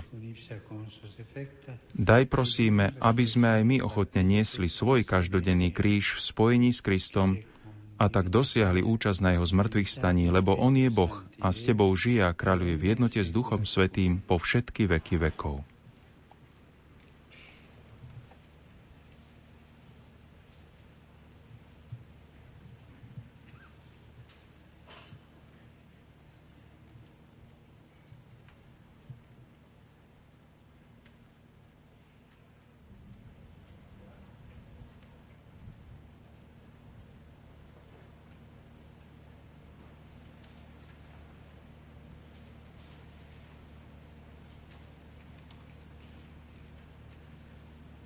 Čítanie zo skutkov apoštolov. Keď bol Ježiš vzatý do neba, apoštoli sa vrátili do Jeruzalema z hory, ktorá sa volá Olivová a je blízko Jeruzalema, vzdialená toľko, koľko je dovolené prejsť v sobotu. Keď ta prišli, vystúpili do hornej siene, kde sa zdržiavali Peter a Ján, Jakub a Ondrej, Filip a Tomáš, Bartolomej a Matúš, Jakub Alfejov, Šimon Horlivec a Júda Jakubov. Títo všetci jednomyselne zotrvávali na modlitbách spolu so ženami, s Ježišovou matkou Máriou a s jeho bratmi. Počuli sme Božie slovo.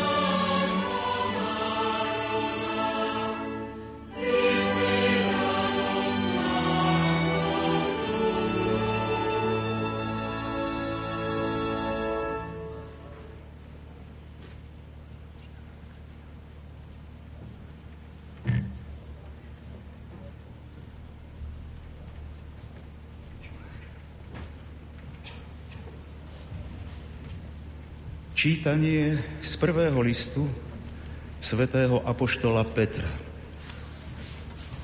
Milovaní, radujte sa, keď máte účasť na Kristových utrpeniach, aby ste sa radovali a plesali aj vtedy, keď sa zjaví jeho sláva. Keď vás hanobia pre Kristovo meno, ste blahoslavení, lebo duch slávy a Boží na vás spočíva. Len nech nik z vás netrpí ako vrah, alebo zlodej, alebo zločinec, alebo sliedič. Kto však trpí ako kresťan, nech sa nehambí, ale nech oslavuje Boha týmto menom.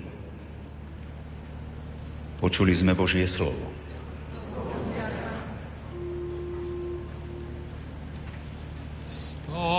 Stabat mater dolorosa, juxta crucem lacrimosa, dum pendebat filius.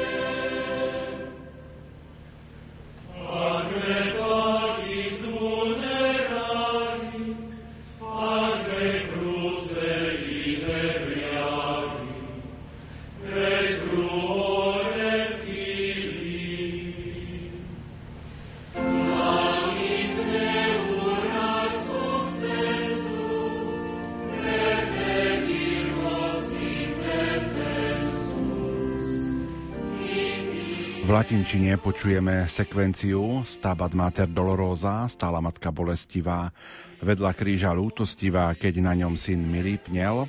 Je to sekvencia pred Evangeliom, ktoré o chvíľočku zaznie.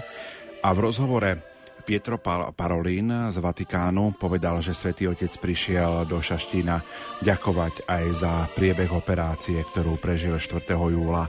Prišiel poďakovať Nebeskej Matke za to, že sa všetko podarilo.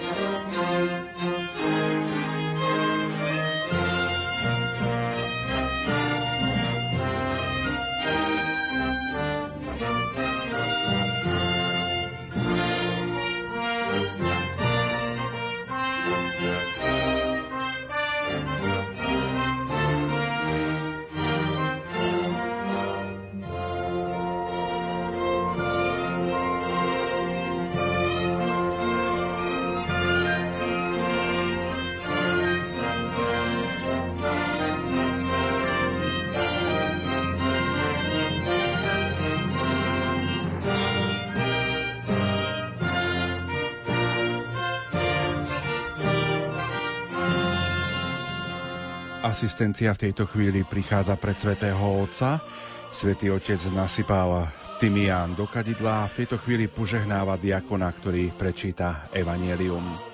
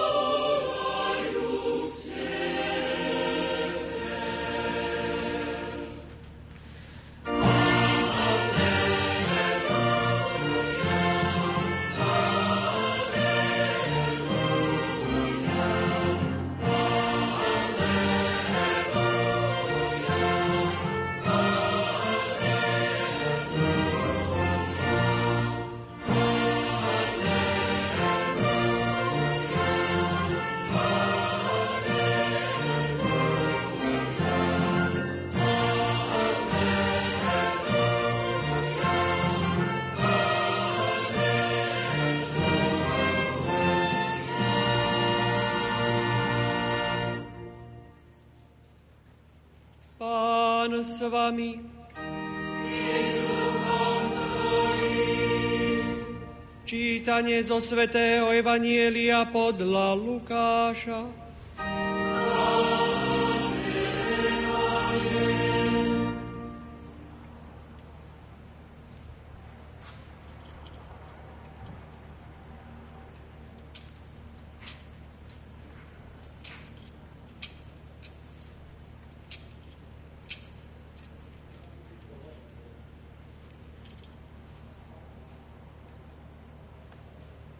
Ježišov otec a matka divili sa tomu, čo sa o ňom hovorilo.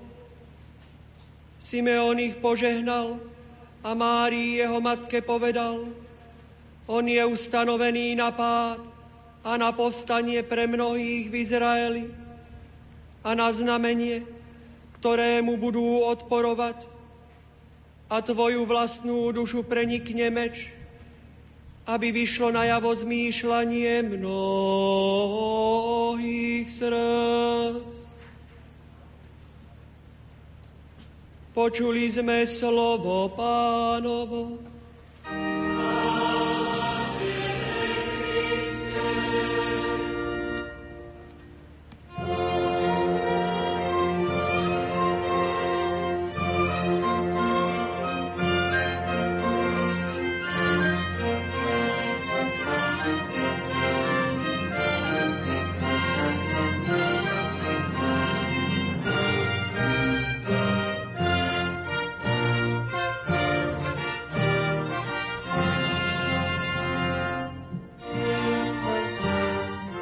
Diakon prináša evaneliár svetému otcovi, ktorý ho poboská a následne ním požehnáva prítomných veriacich zidených v Šaštíne. O chvíľu si vypočujeme aj homíliu svätého Otca.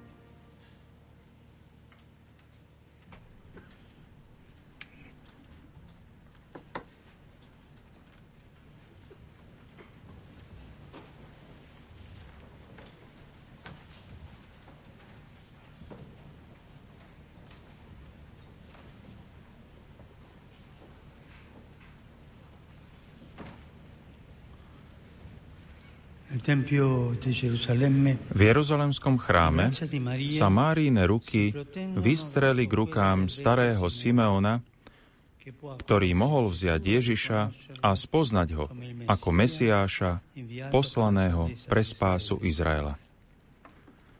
V tejto scéne rozímame o tom, kto je Mária. Je matkou, ktorá nám daruje syna Ježiša. Preto ju milujeme a uctievame si ju. V tejto šaštínskej národnej svetini sa s vierou a úctou schádza slovenský národ, pretože vie, že práve ona nám daruje Ježiša. V logu tejto apoštolskej cesty je vyobrazená cesta vo vnútri srdca, nad ktorým sa týči kríž. Mária je cestou, ktorá nás vovádza do srdca Krista, ktorý z lásky k nám obetoval svoj život. Vo svetle evanieliovej state, ktorú sme si práve vypočuli, môžeme hľadieť na Máriu ako na vzor viery. Rozpoznávame tak tri vlastnosti viery. Cestu, proroctvo, súcit. Máriena viera je predovšetkým vierou, ktorá sa vydáva na cestu. I hneď po anielovom zvestovaní sa nazarecké dievča vydalo na cestu a ponáhľalo sa do istého judského mesta v hornatom kraji. Mária išla navštíviť svoju sesternicu Alžbetu. Nepovažovalo za výsadu svoje povolanie stať sa matkou spasiteľa, nestratila jednoduchú radosť zo svojej poníženosti potom, ako ju aniel navštívil, nezostala stáť a nečine kontemplovať samú seba medzi štyrmi stenami svojho príbytku. Naopak, žila svoj dar ako poslanie, cítila potrebu otvoriť dvere a výjsť z domu, stala sa živým stelesnením tej netrpezlivosti, s akou Boh túži prísť všetkým ľuďom a spasiť ich svojou láskou. Preto sa Mária vydáva na cestu. Namiesto pohodlnosti zvykov si vyberá neznáme cesty. Namiesto stability domácnosti namáhavú chôdzu.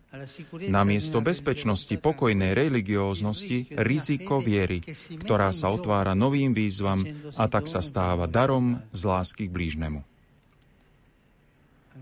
Aj dnešné evanielium nám ukazuje Máriu na ceste. Smerom k Jeruzalemu, kde spolu s Jozefom, svojim ženíchom, obetuje Ježiša v chráme. Celý jej život bude cestou za svojim synom, ako jeho prvej učeníčky, až do cieľa na Kalváriu pod jeho kríž. Mária neustále kráča. Takto je Panna Mária vzorom viery pre tento slovenský národ. Viery, ktorá sa vydáva na cestu. Vždy pobadaná jednoduchou a úprimnou zbožnosťou, vždy na púti, v hľadaní pána. Kráčaním premáhate pokušenie statickej viery, ktorá sa uspokojí s nejakým obradom alebo starou tradíciou, vychádzate zo svojho vnútra, nesiete v batohu svoje radosti a bolesti a robíte zo svojho života púť lásky k Bohu a k bratom a sestrám. Ďakujem za toto svedectvo. A prosím vás, zostaňte na ceste vždy. Nezastavte sa.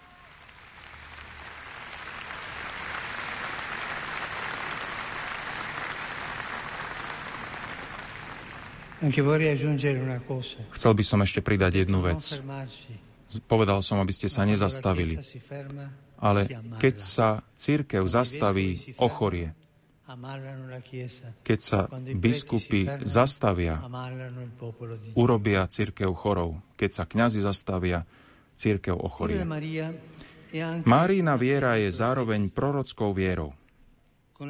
Svojím životom je mladé nazarecké dievča proroctvom Božieho diela v dejinách, jeho milosrdného konania, ktoré vyvracia logiky sveta, povyšuje ponížených a rozptýluje tých, čo v srdci pyšne zmýšľajú.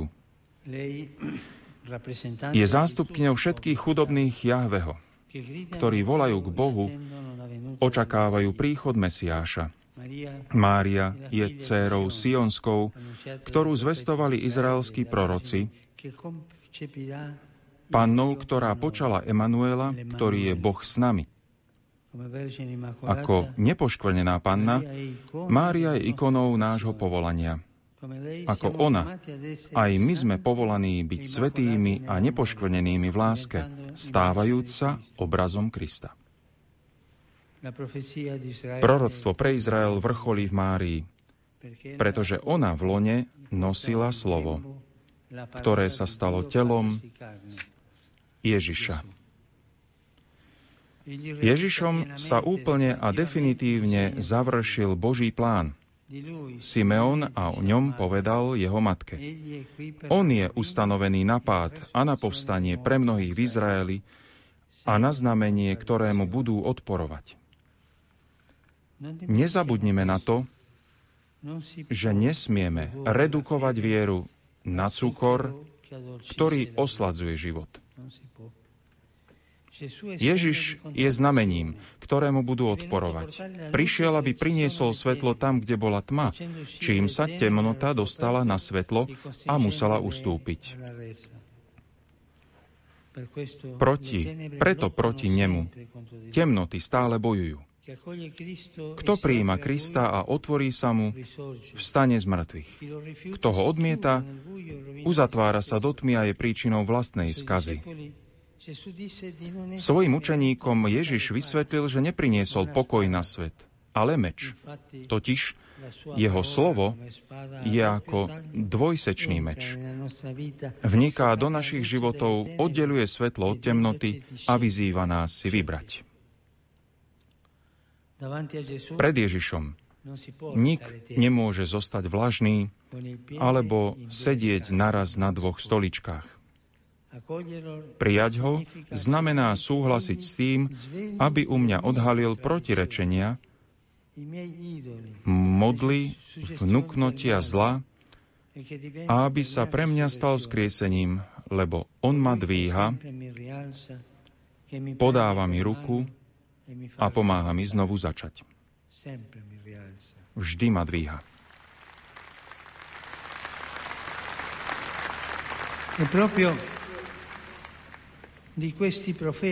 Takýchto prorokov potrebuje aj dnešné Slovensko. Vás, biskupov, prorokov, ktorí ukazujú túto cestu. Nejde o to, aby sme boli k svetu nepriateľskí, ale aby sme boli vo svete znamením, ktorému budú odporovať kresťanmi, ktorí vedia svojim životom ukázať krásu Evanielia, ľuďmi, ktorí nastolujú dialog, kde sú odlišné postoje, ktorí zjavujú bratský život, kde v spoločnosti panuje rozdelenie a nesvornosť, ktorí šíria príjemnú vôňu prijatia a solidárnosti tam, kde často prevládajú osobné a kolektívne formy sebectva, ktorí chránia a zachovávajú život tam, kde sa uplatňuje logika smrti.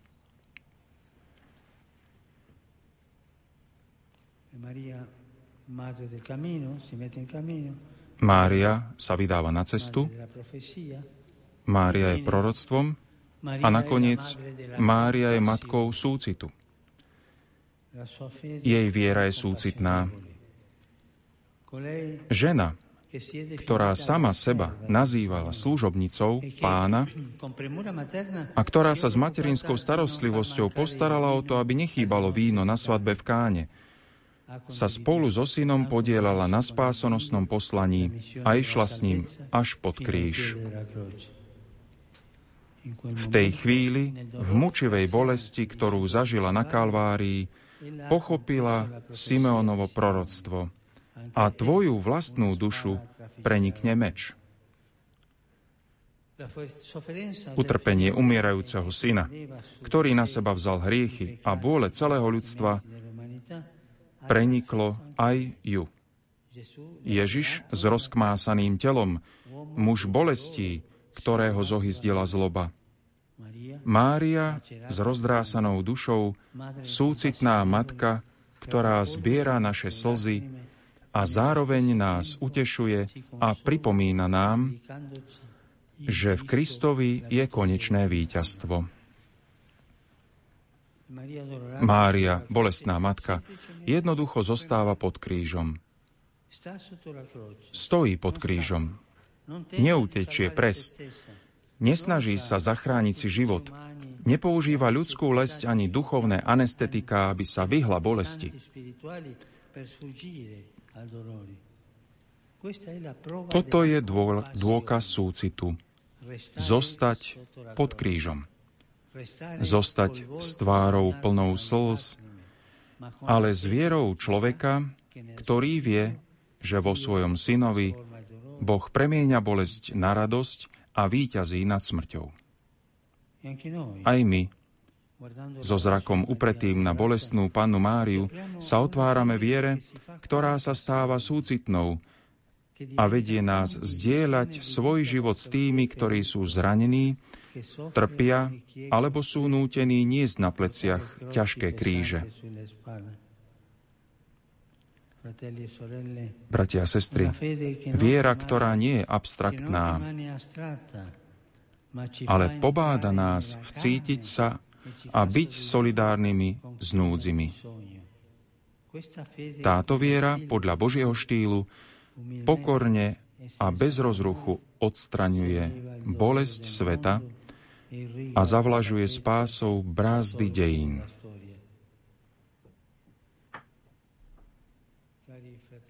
Drahí bratia a sestry, nech vám Pán navždy zachová úžas a vďačnosť za dar viery. Nech vám preblahoslavená Panna Mária vyprosuje potrebnú milosť, aby vaša viera bola vždy na ceste, aby mala nádych proroctva a bola bohatá na súcit.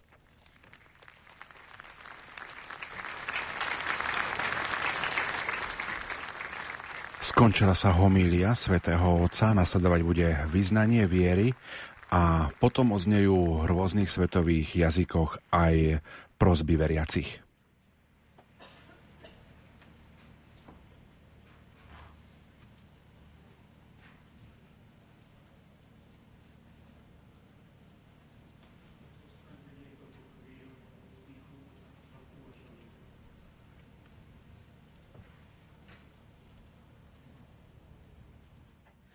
Tak ako je to zvykom na pápežských omšiach, tak nastáva chvíľka tichá, aby sme si viac eh, priblížili k srdcu slova svätého Otca.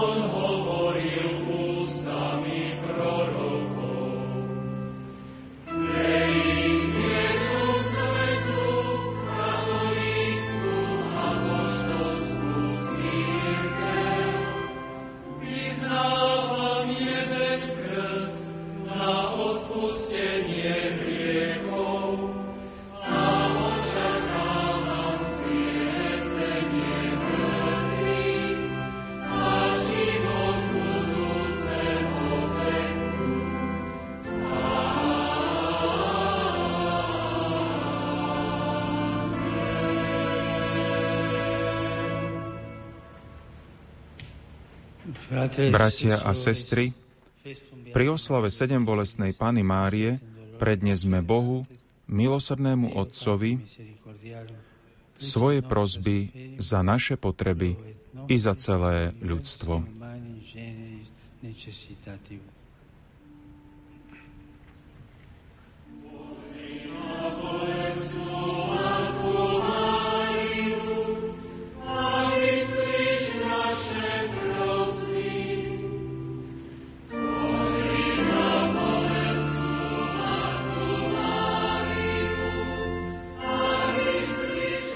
Prosby zaznejú anglicky, nemecky, maďarsky a rómsky a napokon aj slovensky. Aj nášho svetého otca Františka. Nech mocou Ducha Svetého, nasledujúc Petrov vzor, utvrdzuje slovom i príkladom svojich bratov a sestry vo viere.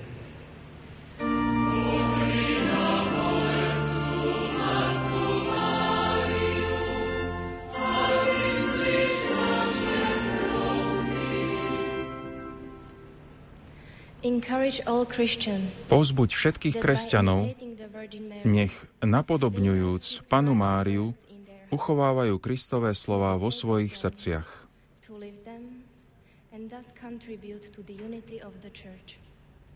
Rozímajú o nich, uskutočňujú ich, aby tak prispeli k jednote cirkvi.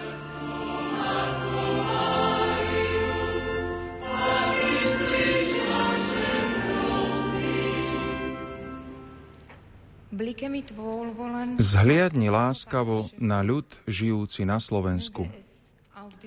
Nech na príhovor sedem bolestnej matky prekonáva rozpory, urovnáva spory a odpustením prekonáva nenávisť.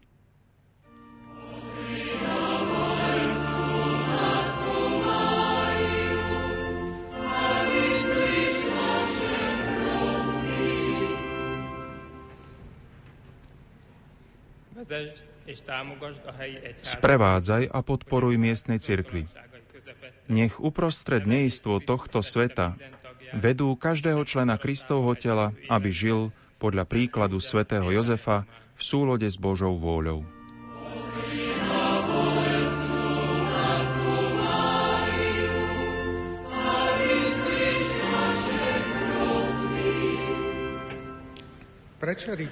Premieňaj srdcia kresťanov, nech s príťažľovou láskou pomáhajú ľuďom v núdzi, nech sú svetkami pravdy, nech pracujú v prospech spravodlivosti.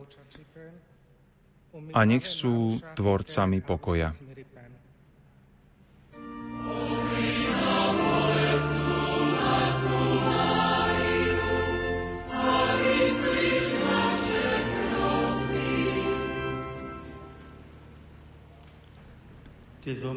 Velebíme ťa, Bože, lebo si chcel, aby tvoj syn, ktorý sa stal človekom, patril do ľudskej rodiny.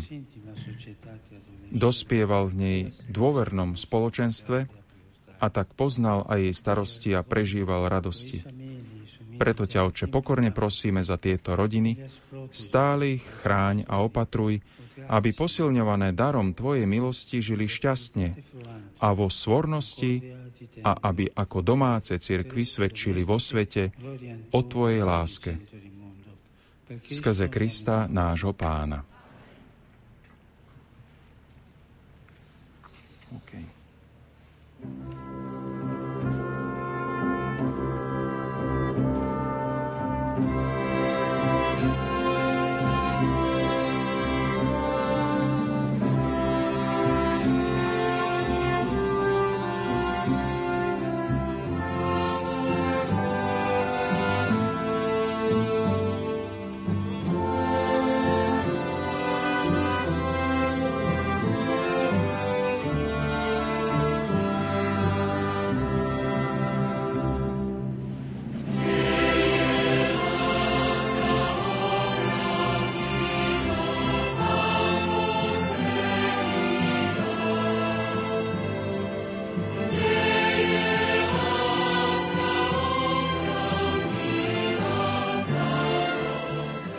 Skončila sa bohoslužba slova, nasleduje bohoslužba Eucharistie.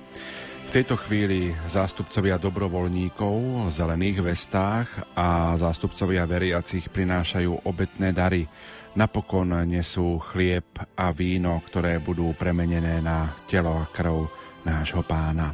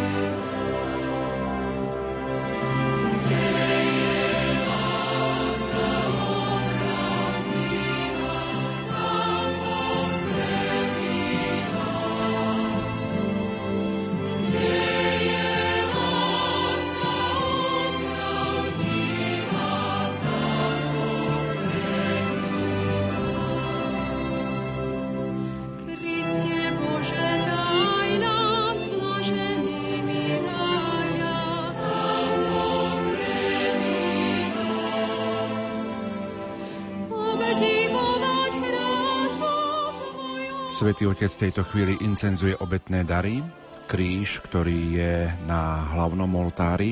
Ako sme spomenuli, sú tam aj úlomky z driev, ktoré boli v kostole, ktoré zastihlo tornádo v Čechách.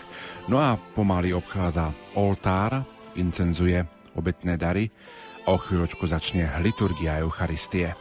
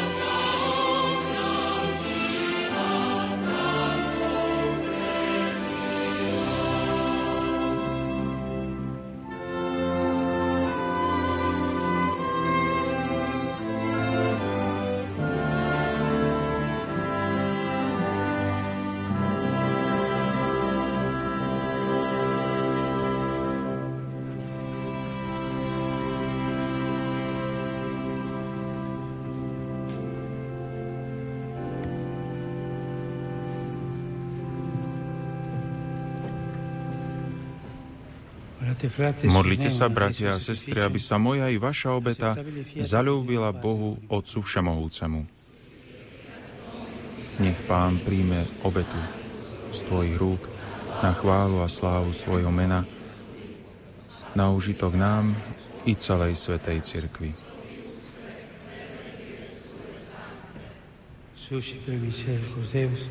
Milosrdný Bože, príjmi na svoju chválu naše modlitby a dary, ktoré ti obetujeme na slávnosť sedem bolestnej Panny Márie, ktorú si nám dal za matku, keď stála pri Ježišovom kríži.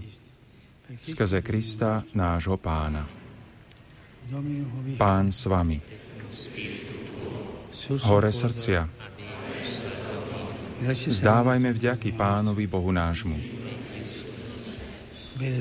Je naozaj dôstojné a správne, dobré a spásonosné vzdávať vďaky vždy a všade Tebe, Pane, Svetý Otče, Všemohúci a Večný Bože, a v slávny deň prebolestnej Panny spoločne ťa chváliť, velebiť a oslavovať. Veď ona vždy preukazovala nášmu ľudu útechu v utrpeniach a pomoc v nebezpečenstvách. Ani teraz neprestáva orodovať za nás a s materinskou láskou sa stará o sestry svojho syna. Preto ju oslavujeme ako patrónku nášho národa a uctievame ju ako našu nebeskú matku. Pod jej ochranou kráčame do nebeskej vlasti, v ktorej si ju už oslávil pri svojom synovi Ježišovi Kristovi, našom pánovi. Preto ťa so všetkými anielmi a svetými oslavujeme a bez prestania voláme.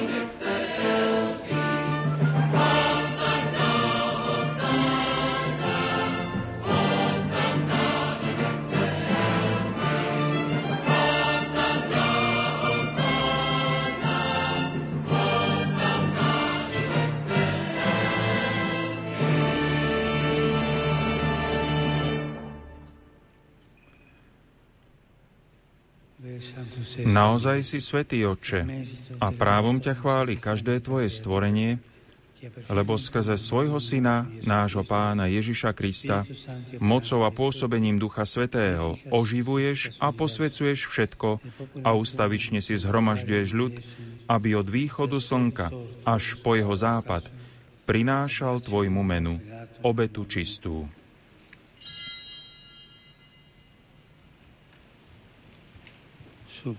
Preto ťa, Otče, pokorne prosíme, láskavo posveď svojim duchom tieto dary, ktoré sme ti priniesli na obetu,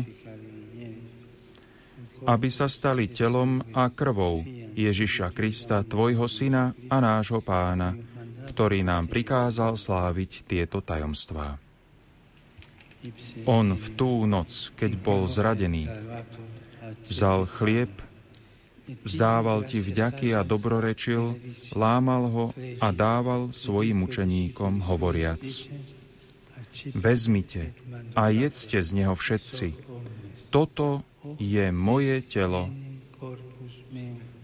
ktoré sa obetuje za vás.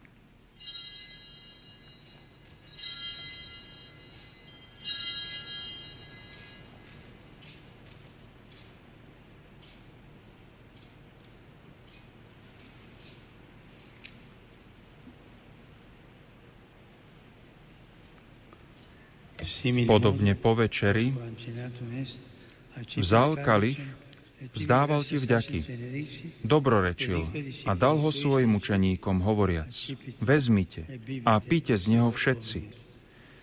Toto je kalich mojej krvi, ktorá sa vylieva za vás i za všetkých na odpustenie hriechov. Je to krv novej a väčšnej zmluvy. Toto robte na moju pamiatku.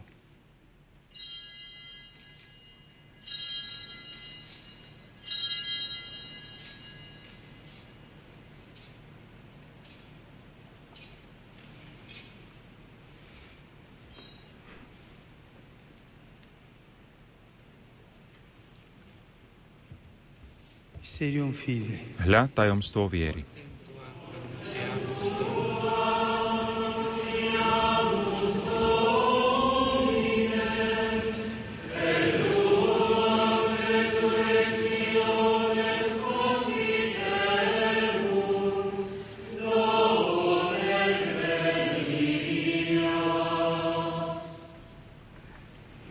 Preto, Otče, keď slávime pamiatku spásonosného umúčenia Tvojho Syna, jeho slávneho zmrtvých stania a na nebo vstúpenia, a kým očakávame jeho druhý príchod, prinášame Ti so vzdávaním vďaky túto živú a svetú obetu.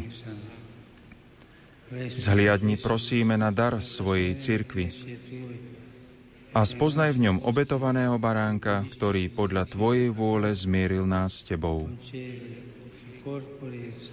A všetkých, ktorí sa živíme telom a krvou Tvojho Syna, naplň Duchom Svetým, aby sme boli v Kristovi jedno telo a jeden duch.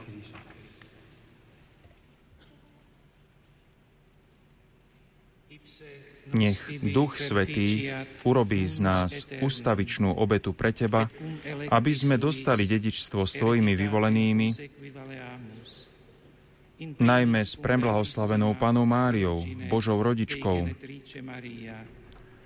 so svetým Jozefom, jej ženíchom, s Tvojimi svetými apoštolmi a slávnymi mučeníkmi a so všetkými svetými, ktorí nám, ako úfame, ustavične pomáhajú svojim orodovaním u Teba. Prosíme ťa, Otče, nech táto obeta nášho zmierenia prinesie celému svetu pokoj a spásu. Vo viere a láske upevňuj svoju cirkev putujúcu na zemi, tvojho služobníka, nášho pápeža Františka, nášho nášho biskupa Stanislava, celý zbor biskupov, všetkých kňazov a diakonov i všetok vykúpený ľud. Milostivo vypočuj prosby tejto rodiny, ktorú si zhromaždil okolo seba a láskavo priveď k sebe, dobrotivý Otče, všetky svoje roztratené deti. Dobrotivo príjmi do svojho kráľovstva našich zosnulých bratov a sestry i všetkých, ktorí v Tvojej milosti odišli z tohto sveta. Pevne dúfame, že aj my sa tam s nimi budeme naveky radovať z Tvojej slávy v Kristovi našom pánovi, skrze ktorého štedro dávaš svetu všetko dobré. Per ipsum et cum ipso et in ipso Skrze Krista, s Kristom a v Kristovi máš Ty, Bože Otče Všemohúci, v jednote s Duchom Svetým, všetku úctu a slávu po všetky veky vekov.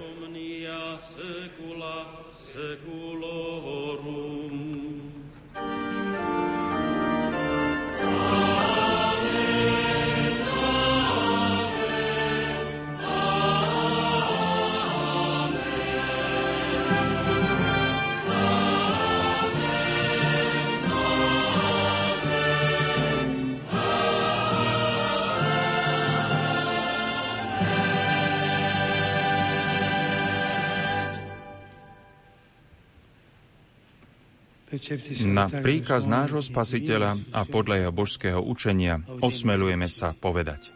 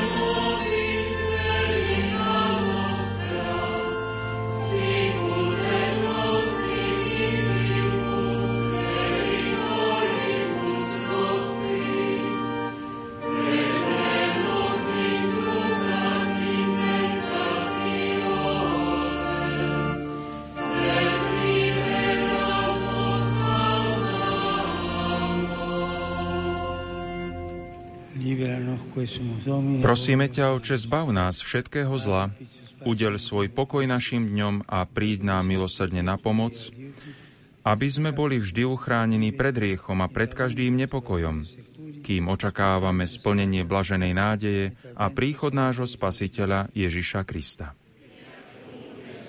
Lebo Tvoje je kráľovstvo a moc i sláva na veky. Pani Ježišu Kriste, Ty si povedal svojim apoštolom, pokoj vám zanechávam, svoj pokoj vám dávam. Nehľaď na naše hriechy, ale na vieru svojej cirkvi. A podľa svojej vôle jej milostivo daruj pokoj a jednotu, lebo Ty žiješ a kráľuješ na veky vekov. Pokoj pánov nech je vždy s vami.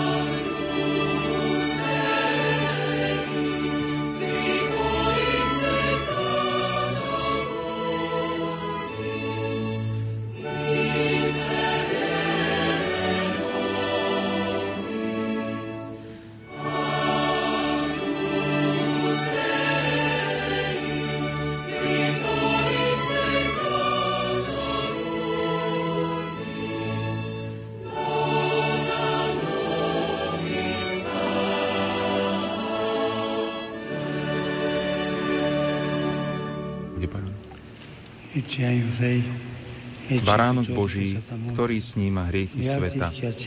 Blažení tí, čo sú pozvaní na hostinu baránkov. Pane, nie som hoden, aby si vošiel pod moju strechu, ale povedz iba slovo a moja duša bude uzdravená. Modlitba duchovného svetého príjmania podľa pápeža Františka. K tvojim nohám, môj Ježi, sa skláňam a obetujem ti kajúcnosť svojho skrúšeného srdca, ktoré sa vo svojej nepatrnosti ponára do Tvojej svetej prítomnosti. Klaniam sa Ti vo sviatosti Tvojej lásky. Túžim ťa prijať do chudobného príbytku, ktorý Ti ponúka moje srdce. Vo vyčkávaní šťastia sviatostného prijatia chcem ťa prijať duchovne. Príď ku mne, môj Ježiš, aby som mohol prísť k Tebe. Kiež Tvoja láska roznie Ti celé moje bytie na život a na smrť. Verím v Teba, dúfam v Teba, milujem ťa nech sa tak stane. Amen.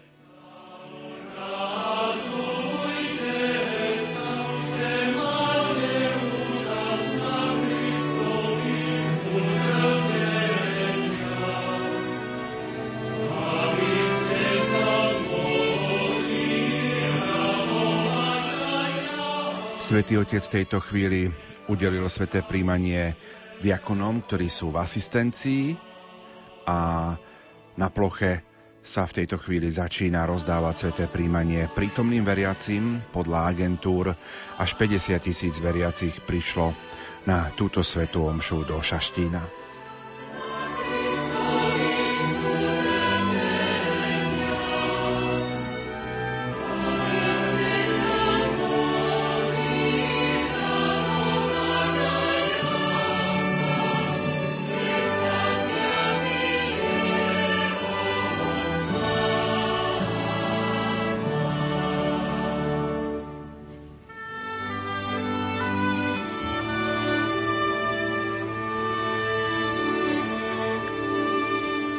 Návštevou Národnej svetine 7 bolesnej Pany Márie patronky Slovenska v Šaštíne vrcholí program návštevy pápeža Františka na Slovensku, venovaný miestnej cirkvi všetkým obyvateľom krajiny.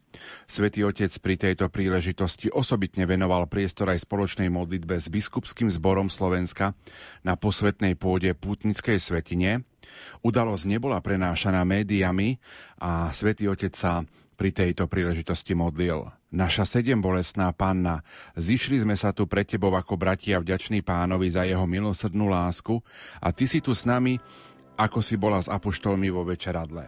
Matka cirkvia útecha zarmútených, s dôverou sa obraciame k Tebe v radostiach aj námahách našej služby, Pozeraj na nás nehov a priviň nás do svojho náručia.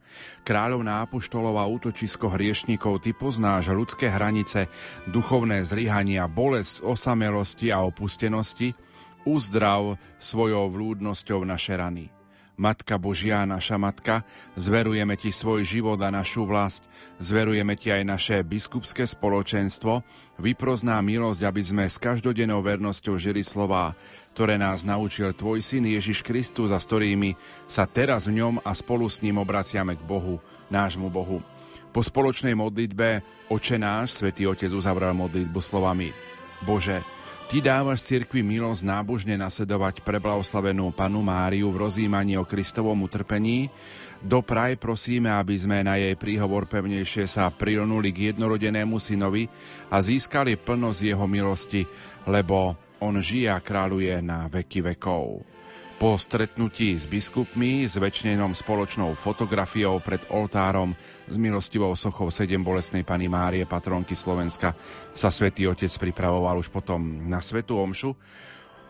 Okrem členov konferencie biskupov Slovenska, tak boli na tomto stretnutí prítomní aj emeritní otcovia biskupy, otec biskup Andrej Imrich, otec arcibiskup Jan Sokol, otec biskup Marian Andrej Pacák či otec arcibiskup Robert Bezák.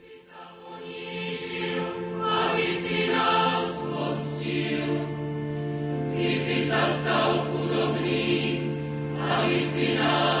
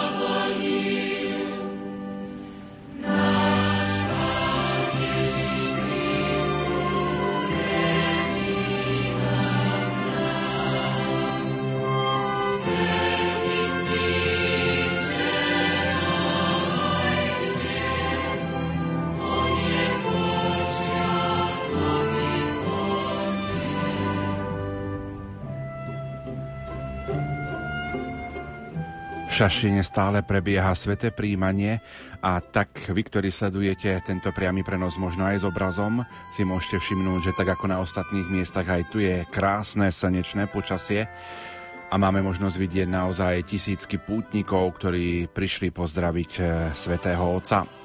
Možno takú zaujímavosť by som spomenul, či je blízka Pana Mária sedem bolesná aj Svetému Otcovi. Už som spomenul to, že Obrázok sedem bolesnej Pany Márie nosí svätý otec Breviári, ale z iniciatívy veľvyslanca Slovenskej republiky so sídlom Buenos Aires Rastislava Hindického sa koná v Národnej bazilike Argentíny v Lujáne 15. septembra o 11. hodine miestneho času slávnostná sveta omša venovaná svetej patronke Slovenska sedem bolesnej Pany Márie. Celebrovať ju má rektor baziliky otec Lukas Garcia. Konanie svätej Omše v Národnej svetini Argentíny v ten istý deň, kedy svätý otec František celebruje svetú Omšu na Slovensku v Národnej svetini Bazilike v Šaštíne, tak symbolicky duchovne spojí Slovensko s jeho rodnou krajinou, informoval veľvyslanie Slovenskej republiky v Argentíne. Zaujímavosťou je to, že podobizen svätej patronky Slovenska je už 25 rokov umiestnená v Argentíne v kaplnke krypty pod Národnou bazilikou v Lujáne História podobizne svetej patronky Slovenska sedem bolestnej Pany Márie v Národnej svetini v Lujáne je taká, že monsignor Dominik Hrušovský, biskup pre Slovákov žijúcich v zahraničí, uskutočnil v roku 1989 svoju prvú pastoračnú cestu do Argentíny a počas návštevy baziliky Pany Márie v Lujáne navrhol, aby tam Slovensko malo umiestnenú svoju svetú patronku.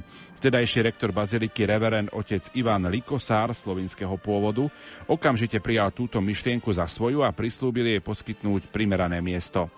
Honorárny konzul Slovenskej republiky objednal a financoval spolu s príbuznými na Slovensku výrobu podoby z 7 bolestnej Pany Márie z lipového dreva v rezbárskej dielni v Kešmarku.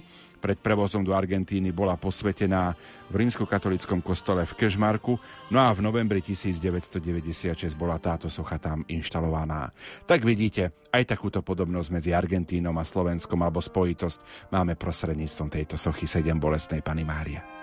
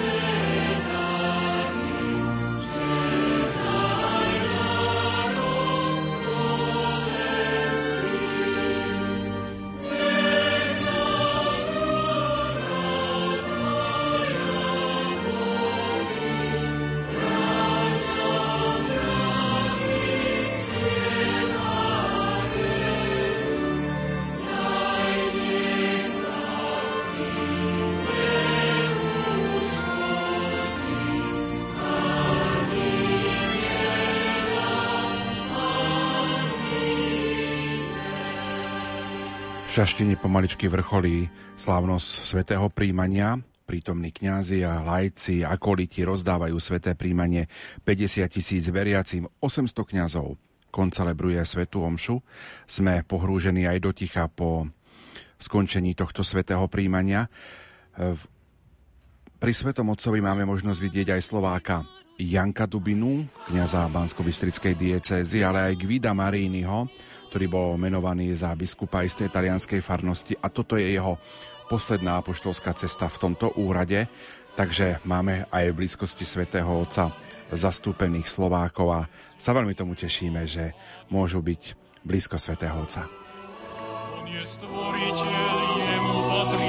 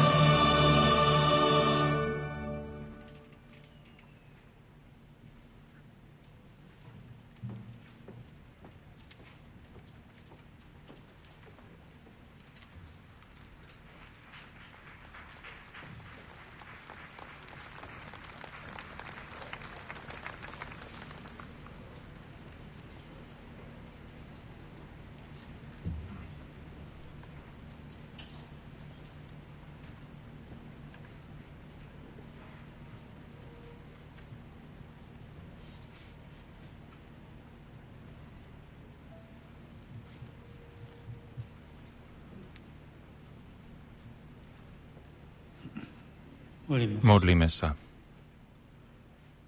Pane, s oddanou vierou sme prijali sviatosť väčšnej spásy a z úctou si pripomíname účasť preblahoslavenej Pany Márie na Kristovom vykupiteľskom utrpení. Prosíme ťa, pomôž nám vytrvalo znášať ťažkosti každodenného života a tak doplňať, čo chýba Kristovmu utrpeniu v prospech cirkvi jeho tajomného tela, lebo on žije a kráľuje na veky vekov. Amen.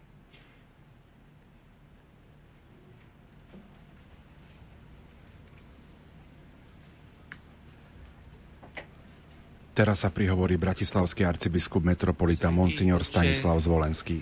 V mene svojom a v mene celej katolíckej cirkvi na Slovensku vám ďakujem, že ste slávili túto najsvetejšiu Eucharistiu na slávno sedem bolesnej matky, našej drahej patrónky. Je to veľká podsta a radosť pre Národnú Marianskú svetiňu, pre Bratislavskú arcidiecezu i pre celú našu vlast. Sme veľmi šťastní, že sme pod vašim vedením mohli vyjadriť našu veľkú úctu a lásku našej nebeskej Matke. Vďaka, svätý Otče František, že ste popri vašich povinnostiach veľkodušne prijali pozvanie a prišli na Slovensko a že ste zostali s nami až do slávnosti Panny Márie Sedem Bolesnej, ako ju voláme v našej tradícii. Peter kráčal po slovenskej zemi.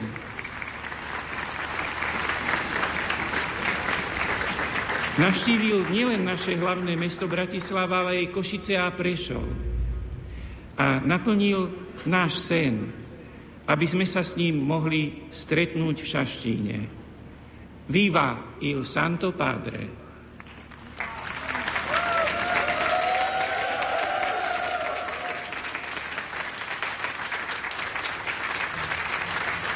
Svetý Otec putoval po Slovensku, aby nám ukázal s Máriou a Jozefom cestu, ktorá vedie k Ježišovi. Vďaka, Svetý Oče, že ste nám znovu pripomenuli, že sa máme venovať chudobným a že si nesmieme prestať všímať tých, ktorí zaostali a potrebujú našu pomoc. Vďaka, že ste nás posilnili vo vzájomnom vzťahu katolíkov rímskeho a greckého obradu, sme synmi a dcerami tej istej katolíckej církvy. Vďaka, že ste sa stretli s predstaviteľmi židovského náboženského spoločenstva, s predstaviteľmi kresťanských církví, s ktorými sa usilujeme hľadať cesty k plnej jednote. Vďaka za stretnutie s našimi mladými, kde ste im otvorili svoje otcovské srdce a kde ste nám pripomenuli, aby sme nestratili schopnosť obdivovať a snívať. Vďaka za všetko, Svetý Oče, vďaka. Vďaka, že naši bratia a sestry mohli stretnúť Petra a mohli, mali možnosť počúvať ho a rozmýšľať. Myslím, že ste vo veľmi mnohých na novo zapálili oheň viery, že ste im dali jedinečnú príležitosť, aby si uvedomili Božie jestvovanie, a rozmýšľali nad vlastným vzťahom k Bohu. Sme veľmi vďační za túto príležitosť pre celú našu vlast. A teraz je našou úlohou, aby sme si plameň viery udržali, aby čím viacerí Pána Boha poznali a milovali a aby sa venovali pomoci blížným. Vaša svetosť, prosím, keď by sme smeli zostať vo vašom srdci. Pamätajte na nás, aj keď sa vrátite do Ríma. Spomente si na Slovensko pred pánom vo vašich modlitbách a žehnajte nám. Uistujem vás, že na Slovensku sa za vás, že na vás často z ústou myslíme a modlíme sa za vás a často spievame Živ Bože Otca Svetého, námestníka Kristovho Viva e sia benedetto il Santo Padre, vicario di Cristo.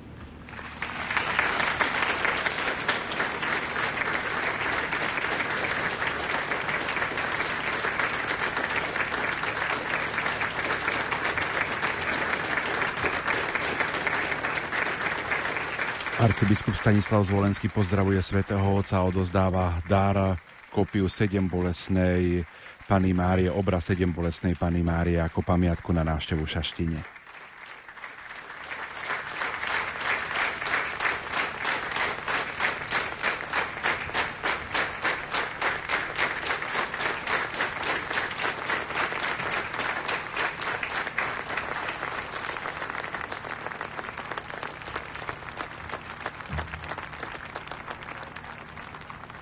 Svetý Otec odozdáva Kalix Paténov ako dára pre baziliku v Šaštine.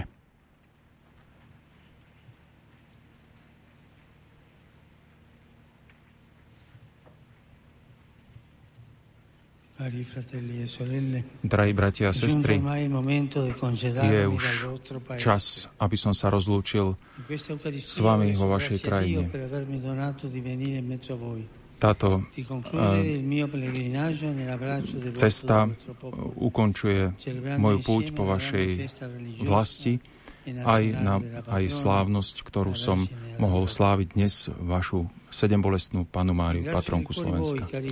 Ďakujem vám zo srdca, drahí bratia biskupy, za celú prípravu, prijatie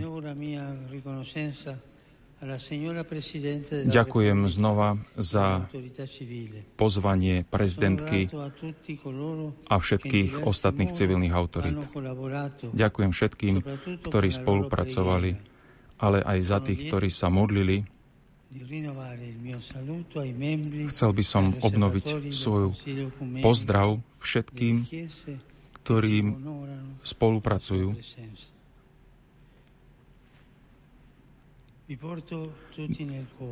Všetkých vám, vás nesiem v srdci. Ďakujem všetkým.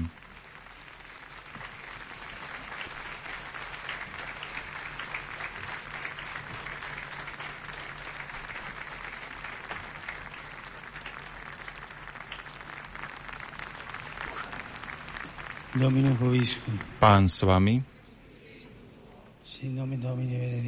Nie je zvelebené meno pánovo od tohoto času až na veky. Naša pomoc mene pánovom, ktorý stvoril nebo i zem. Nech vás žehná Všemovúci Boh, Otec i Syn i Duch Svetý.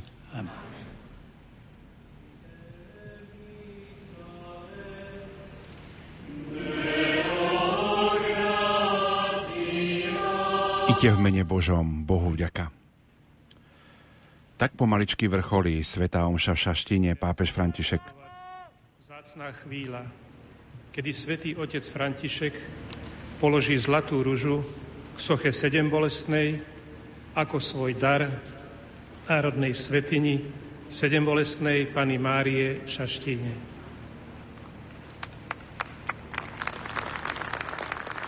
Je to exkluzívny dár najvyšších pontifikov, ktorí navštívili Mariánske svetine.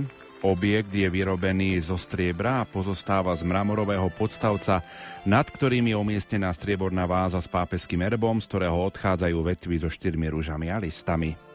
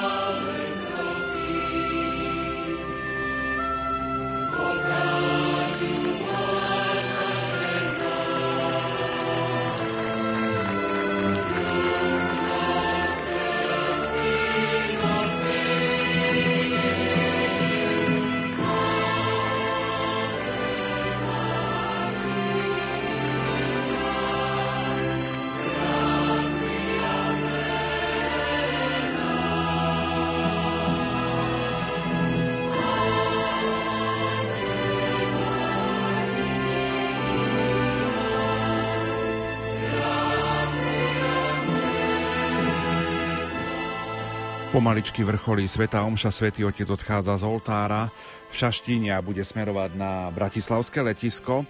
V tejto chvíli sme opäť spojení s Joškom Pikulom, ktorý je priamo v Šaštine. Joško, pekné popoludnie. Príjemné popoludnie so slnkom zaliatého Šaštína. Tak aká je atmosféra v Šaštíne, kde momentálne vrcholí Sveta Omša?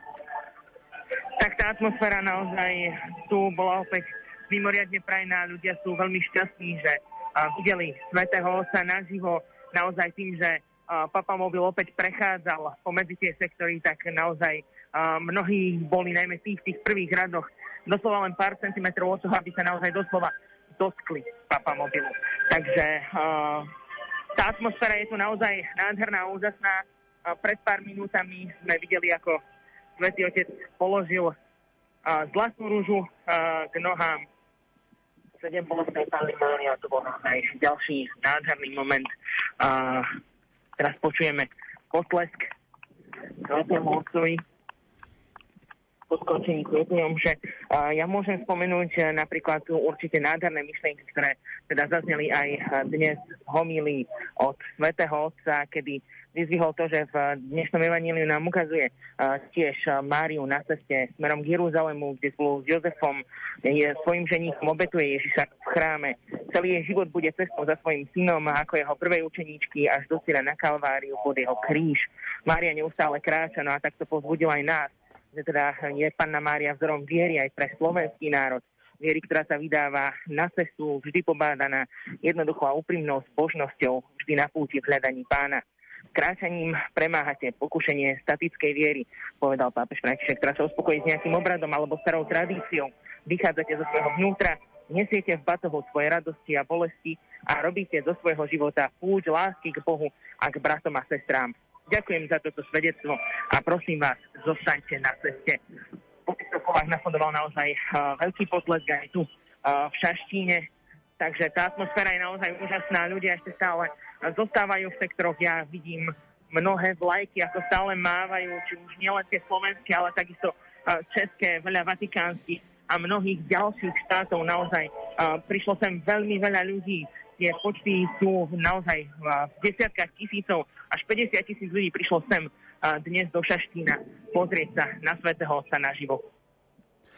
Joško, ďakujeme pekne za tieto informácie. Tebe prajeme ešte pekný deň do Šaštína a budeme sa tešiť na ďalšie spravodajské informácie, ktoré ponúkneš našim poslucháčom. Do počutia. Do počutia a požehnaný deň. Ďakujeme veľmi pekne. Palko, poďme sa vrátiť k slovám svätého Otca, ktoré povedal na záver svätej Omše, ak by sme si ich mohli trošku opäť priblížiť. Je to aj také zhrnutie tej jeho apoštolskej cesty. Tak samozrejme, e, tú rozlúčku, ktorá vždy musí na konci danej cesty prísť, Eh, mal možnosť tak zhodnotiť veľmi stručne, ako je pre ňoho typické, eh, tým, že podotkol práve dôležitosť náboženského štátneho sviatku, ktorým je sedembolestná Pana Mária a že takisto uznal prítomnosť všetkých biskupov a poďakoval im za celú prípravu aj za to prijatie ale samozrejme nezabudol na ostatných prezidentkov a civilných predstaviteľov štátu, nakoľko všetci sa spolu podielali na tomto veľkom podujatí. No a takisto nezabudol ani na členov Ekumenickej rady cirkvi, ktorí sa tiež e, v istej chvíli e, objavili okolo pápeža a boli prítomní e, a sledovali jeho cestu spolu s ostatnými katolíkmi. Ty si mal možnosť tlmočiť aj homíliu svätého otca Františka. Čo ťa možno z tejto homílie upútalo? Opäť by som sa vrátil k tomu biblickému základu, ktorý vždy pri danej homílii je a mal by byť, pretože to je ohlasovanie, tá kerigma, ktorá má nasledovať potom v tej, e, v tej hĺbke e, každej homílie má byť vyložené a priblížené Božie slovo bežnému človekovi. No a on si tu všimol práve na zač- základe toho síce stručného evanielia, z ktorého bol taký krátky výňatok, práve to, ten moment obetovania, ktorom vlastne Jež- Mária išla na cestu a touto cestou vyjadrila svoju spätosť e, so slovom, ktorému niesla, niesla život. A bola jednak nositeľkou tohto života aj tohto slova a zároveň bola aj prorokyňou nielen tou, o ktorej proroctvo zaznelo, ale bola aj tou, ktorá toto proroctvo e, aktuálne realizovala ako prvý učeník. No a nakoniec v tej finálnej fáze svojho života e, poukázal pápež na jej súcit, na jej materinský cit, ktorý ju udržal pri tom najťažšom momente smrti jej vlastného syna. A takým spôsobom vlastne aj poukázal pápež na to, že toto umieranie a utrpenie e, sa musí zdieľať, aby dosiahlo plnosť e, v živote každého človeka. Každý človek odchádza z tohto života a nemôže tu zotrvať na veky, ale e, kto vydrží pri tomto kríži a neutečie, aby sa vyhol bolesti, aj možno teraz čo, čoraz viacej tento konzumný svet ponúka alternatívy, utišujúce prostriedky, ale ešte viac aj eutanáziu, tak toto nie je riešenie celého problému bolesti. Ale bolesť je tá, ktorá prináša hlboké duchovné a aj životné ovocie pre človeka, ktorý sa stotožní e, s krížom Ježiša Krista, ktorý e, mu ukazuje, čo má robiť a stáť, aj keď netrpí ako Kristus, ale má byť pri tom utrpení blízko a zjednotiť sa s ním. Keďže pápežská návšteva pomaličky vrcholí, chcem vyzvať aj vás, milí poslucháči, ktorí nás tejto chvíli počúvate, ako vy hodnotíte, alebo respektíve čo vás oslovilo na pápežskej návšteve. Môžete sa o to s nami podeliť na naše SMS-kové čísla 0911 913 933 a 0908 677 665. Mailová adresa, ktorá je vám v dispozícii lumen zavináč lumen.sk. Takže nech sa páči, milí poslucháči, môžete sa do tohto zapojiť aj vy, ako vy hodnotíte návštevu svätého Otca na Slovensku. My sme v tejto chvíli spojení aj s profesorom Františkom Trstenským, dekanom farárom v Kežmarku. František, pekné nedelné predpoludnie. Srdečne pozdravujem aj ja všetkých poslucháčov Rádia Lumen. Tak mali sme možnosť pred malou chvíľou byť svetkami historického okamihu návštevy pápeža Františka v Šaštine. Ako si vnímal ty túto udalosť, túto svetú omšu? Súhlasím s tým, že táto svetá omša bola aj istým zhrnutím, ako keby takým posledným odkazom pápeža, Svetý Otec sa akoby oblúkom vrátil k niektorým svojim témam, ktoré počas jeho cesty od nedele zaznievali pri rôznych príležitostiach. Čo si môžeme z tej homílie, ktorú sme mali možnosť počuť, tak priblížiť? Čo ťa možno z tej homílie teba najviac oslovilo? Čo si z toho môžeme vziať? Tak v prvom rade odkaz na Máriu ako tá, ktorá e, kráča vierou. Svetý Otec e, pripomenul Slovensku, že viera nemôže byť čosi statické, čosi mŕtve, preto použil, použil ten príklad, že viera, ktorá sa vydáva na cestu. A teda aj nám odkázal, že aby sme nepodľahli bezpečnosti pokojnej religióznosti. Čiže je to čosi dynamické. Ako odkazuje Slovensku, že uh, Slovensko sa mení. Uh, jednoducho prichádzajú tu aj negatívne prvky, sú to výzvy pre našu vieru a z očí v oči týmto meniacim sa podmienkam my nemôžeme zostať v pohodlnosti zvykov, ktoré tu boli doteraz. Čiže viera je čosi dynamické, je stále na cestách, Áno, ide to aj do niekedy neznámu cestu, lebo doteraz sme tieto vplyvy nepoznali, ale toto je odkaz taký prvý, ktorý použil svätý Otec na príklade Božej Matky, že Mária išla na cestu, teda viera je čosi konkrétne a dynamické. Druhý odkaz, ktorý bol výrazný, je e, proroctvo. On vyslovne povedal v homílii, že Slovensko potrebuje prorokov, ale prorokov, ktorí sú um, zakorenení, to bolo aj viackrát uh, spomenuté v tých príhovoroch, ktoré pápež mal, či už to bolo ekumenické stretnutie alebo včera s mladými, že zostanete zakorenení. Ale zároveň to proroctvo znamená, a tam to bolo, že byť ľuďmi Evanelia, ktorí nastolujú dialog. Tam, kde sú aj odlišné postoje. E, to znamená, e, pozval aj, aj nás, veriacich, aby sme boli ľuďmi dialógu, aby sme boli ľuďmi e, proroctva, to znamená tí, ktorí poukazujú na evanielium a ktorí e, sa aj chránime život tam, kde sa uplatňuje logika smrti, tak to povedal. Že táto, toto proroctvo, veľmi dôležitá úloha pre církev. Že církev, slovenská církev má byť prorokom pre túto spoločnosť, čiže aj nastolovať témy, aj nebáť sa k ním vyjadrovať, aj ísť do dialógu, aj tam, kde je možno odlišný postoj alebo odmietanie. A napokon tretí, e, bola práve ten obraz matky bolestnej, čiže matka súcitu, tak ju označil svätý Otec, že Mária je matkou súcitu a bol to odkaz pre nás, že máme okolo seba ľudí, ktorým život e, priniesol zranenia, utrpenie, alebo jednoducho na plecia nesú ťažkosti toho života. A my sme pozvaní, aby naša viera nebola abstraktná, ale aby sme boli solidárni, aby sme sa dokázali cítiť, aby sme boli empatickí, predovšetkým s núcnými. Počuli sme to aj v hlasoch našich redaktorov, že takisto ako na predchádzajúcich dňoch aj teraz je krásne počasie v Šaštine. Ty si to už spomínal, že pekné počasie je 50% úspechu návštevy. Stále sa k tomu vraciam. Ja to preto zdôrazňujem, že my sme na tých pútiach, e, zostávam staré ľuďmi, so svojimi potrebami, aj tými ľudskými a telesnými, tak iste tomu pútnikovi sa ľahšie aj cestuje, prichádza, keď, keď je to radostné, príjemné počasie, príjemné teploty, ako keď mu tečie e, za, za chrbát voda a má mokré topánky, tak vtedy aj sa ťažšie vníma to potom aj tie pekné slova. Že my musíme aj na to pamätať. Takže sme plní vďačnosti za, za to, že pán nám naozaj doprial, aby tieto stretnutia s pápežom sa niesli aj po tejto takej vonkajšej telesnej stránke v takej atmosfére, že nám to umožnilo ešte lepšie, e, poviem, vnímať a prehlbiť tie, tie slova, ktoré, ktorými sa nám Svetý Otec prihováral. Svetové médiá už prinášajú informáciu, že e, pápež František homily dal súku aj pre slovenských otcov biskupov.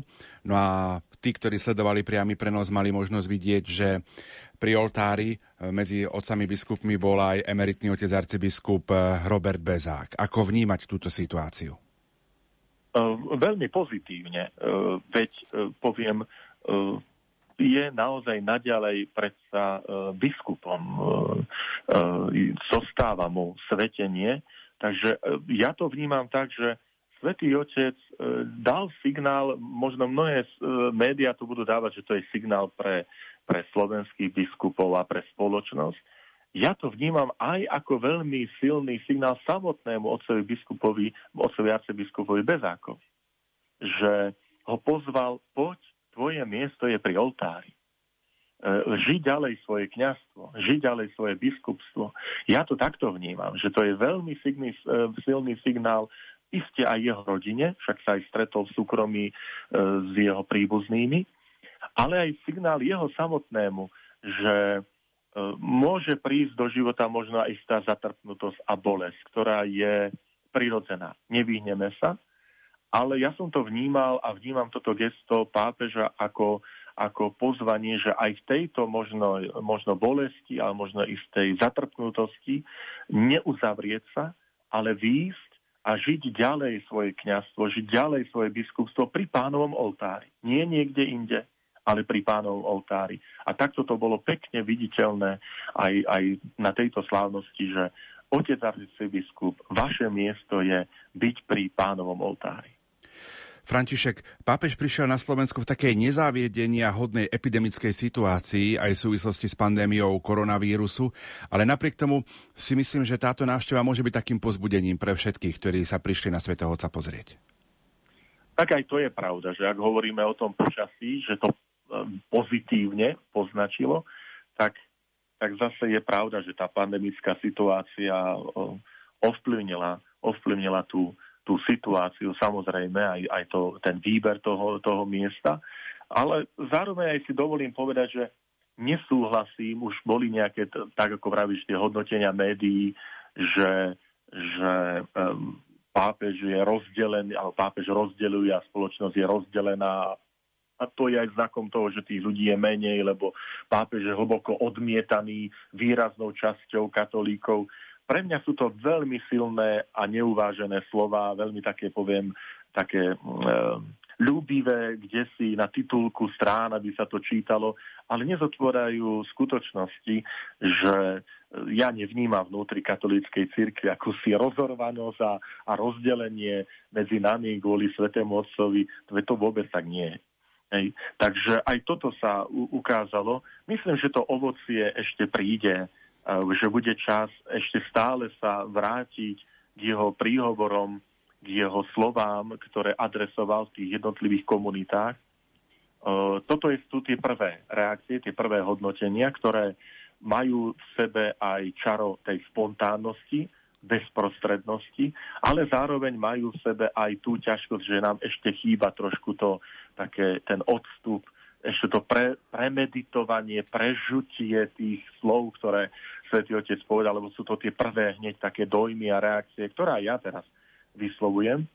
A že príde ešte čas, aby sme nad tými slovami zostali, zastavili sa, porozmýšľali, v akej atmosfére ich povedal, pri akých stretnutiach, e, možno naozaj aj ten kontext ešte lepšie vychytili. E, treba povedať, že hoci návšteva svätého Otca bola pripravená len niekoľko týždňov a mesiacov od marca, to je naozaj veľmi mimoriadne krátky čas na takýto typ návštev, všetky tie príhovory, ja som ich vnímal ako nesmierne starostlivo pripravené. Veľmi uh, Svetý Otec vyniká tým, že je krátky, stručný a hutný. To znamená, tam bude potrebné naozaj uh, ešte ich prejsť, pretože oni sú veľmi hutné, veľmi starostlivo boli pripravené, adresované, poviem, ušité na mieru uh, veriacich alebo krajiny, do ktorej Svetý Otec prišiel na Slovensko. To boli ušité príhovory pre našu církev, pre našu spoločnosť, pre naše obyvateľstvo. František, vydrž ešte na telefónnej linke, lebo v tejto chvíli sa opäť e, spájame do Šaštína. S tebou budeme ešte rozprávať potom aj o včerajšom stretnutí s mládežou. Poďme na druhú telefónnu linku. Tam by mal byť kňaz Martin Felix, ktorý momentálne pôsobí vo farnosti Levice Rybníky. Martin, počujeme sa? Áno, počujeme. Tak pekné predpoludnie z Banskej Bystrice zo štúdia Rádia Lumen. Ty si v Šaštíne koncelebrovala svetu omšu s pápežom Františkom. Čo to pre teba znamenalo? Tak veľmi ťažko sa hľadajú slova, aby vyjadrili tú skutočnosť, ktorá sa udiala. Neviem, či je lepšie povedané, že splnil sa sen, alebo že sa mi to ani, ani som sa neodvážil snívať, že by po živote alebo po smrti svetého otca Jana Pavla II. sa mi ešte podarilo v rodnej vlasti pápežom byť na jednej svete omši, vnímať ho veľmi blízka, počúvať jeho slova a hlavne prežívať s ním tú nádhernú univerzalitu církvy, že Kristus je jeden a aj je církev a sme tak hlboko spojení. Takže veľmi ťažko hľadám slova. No. Aká bola atmosféra v Šaštine? Tak my sme prišli veľmi skoro a, a tým pádom sme sa sme boli ušetrení na také možno nervozity, ktorá, ktorú mali hlavne ľudia, ktorí ostali stať v zápre alebo ktorí sa nevedeli dostať. My sme si vychutnávali už, dá sa povedať, od noci e, tú atmosféru e, spoločenstva, e, modlitieb a hlavne pre všetkým očakávania e, svätého Otca, aj toho, že ho uvidíme, aj to, že budeme s ním. Takže my sme to prežívali také veľ, veľké radostné očakávanie. Čo si možno ty odnášaš do tých ďalších dní z tejto pápeskej návštevy, ktorú sme mali možnosť sledovať? Jo, to budeme ešte musieť veľakrát o tom veľa premýšľať a veľakrát znova a znova počúvať tie príhovory svätého Otca. Svetý Otec dal víziu kňazom, mne osobne a musím ju dáko premeniť do každého života, takže určite ešte veľa musím o tom premýšľať a rozímať. Martin, ďakujeme aj za toto tvoje svedectvo, aj za tieto slova. Prajeme pekný deň do Šaštína. Ďakujem do počutia všetkým poslucháčom rádia. Ďakujeme veľmi pekne. Píše nám poslucháčka Janka zo Záhoria. Dobrý deň, pre mňa končia najkrajšie 4 dní, na ktoré si spomínam za svoj takmer 50-ročný život. Keď svätý Otec povedal, že je čas rozlúčiť sa, vyhrkli mi slzy. Celý čas som myslela na svoju nebohú mamičku, ktorá bola silno veriaca a vždy, keď sme spolu pozerali návštevy pápeža Františka, hovorili sme si, že k nám asi nikdy nepríde. Pozrite sa, prišiel. Splnil sa nám sen, moja mamina na tieto krásne dni už pozerá z neba a je tiež už určite šťastná, napísala Janka zo Záhoria. Ako vy vnímate pápesku návštevu 0911 913 933 a 0908 677 665 mailová adresa lumen zavináč lumen.sk. Na druhej telefónnej linke by sme mali mať opäť eh, profesora Františka Trstenského. František, slúbil som našim našim poslucháčom, že sa vrátime k tomu včerajšiemu stretnutiu s mládežou. Čo si k tomu môžeme povedať? V prvom rade sa opäť potvrdila tá spontánnosť a bezprostrednosť svätého Otca. Um, my sme mali možnosť pápeža Františka zažiť prvýkrát takto v našej krajine. Tak možno niektoré veci nás prekvapili, ale ak sledujeme jeho návštevy v iných krajinách, tak je to stále ten istý pápež František, ktorý takto sa správa, kdekoľvek ide. Je to on, bezprostredný, uh, je tým charakteristický. Preto aj to stretnutie s mládežou, uh, aj ten spôsob, že tam boli svedectva jednotlivé, ktoré končia otázkou na svätého Otca, je to štýl, ktorý Svetý Otec chce, aby takto bolo, aby, že mladí mu kladú otázky e, pripravené, ktoré sa chcú spýtať pápeža a on potom na ne odpovedá. Takto to bolo pripravené aj včera v Košiciach. Um, ten odkaz boli tri otázky, tri odpovede. Opäť vidíme, našim poslucháčom dávam do pozornosti obľúbený štýl pápeža Františka, že vypichne dve, ale najčastejšie tri témy, ktoré má, tri slova, o ktoré sa opiera, postupne rozvíja dnešná homilia v Šaštíne.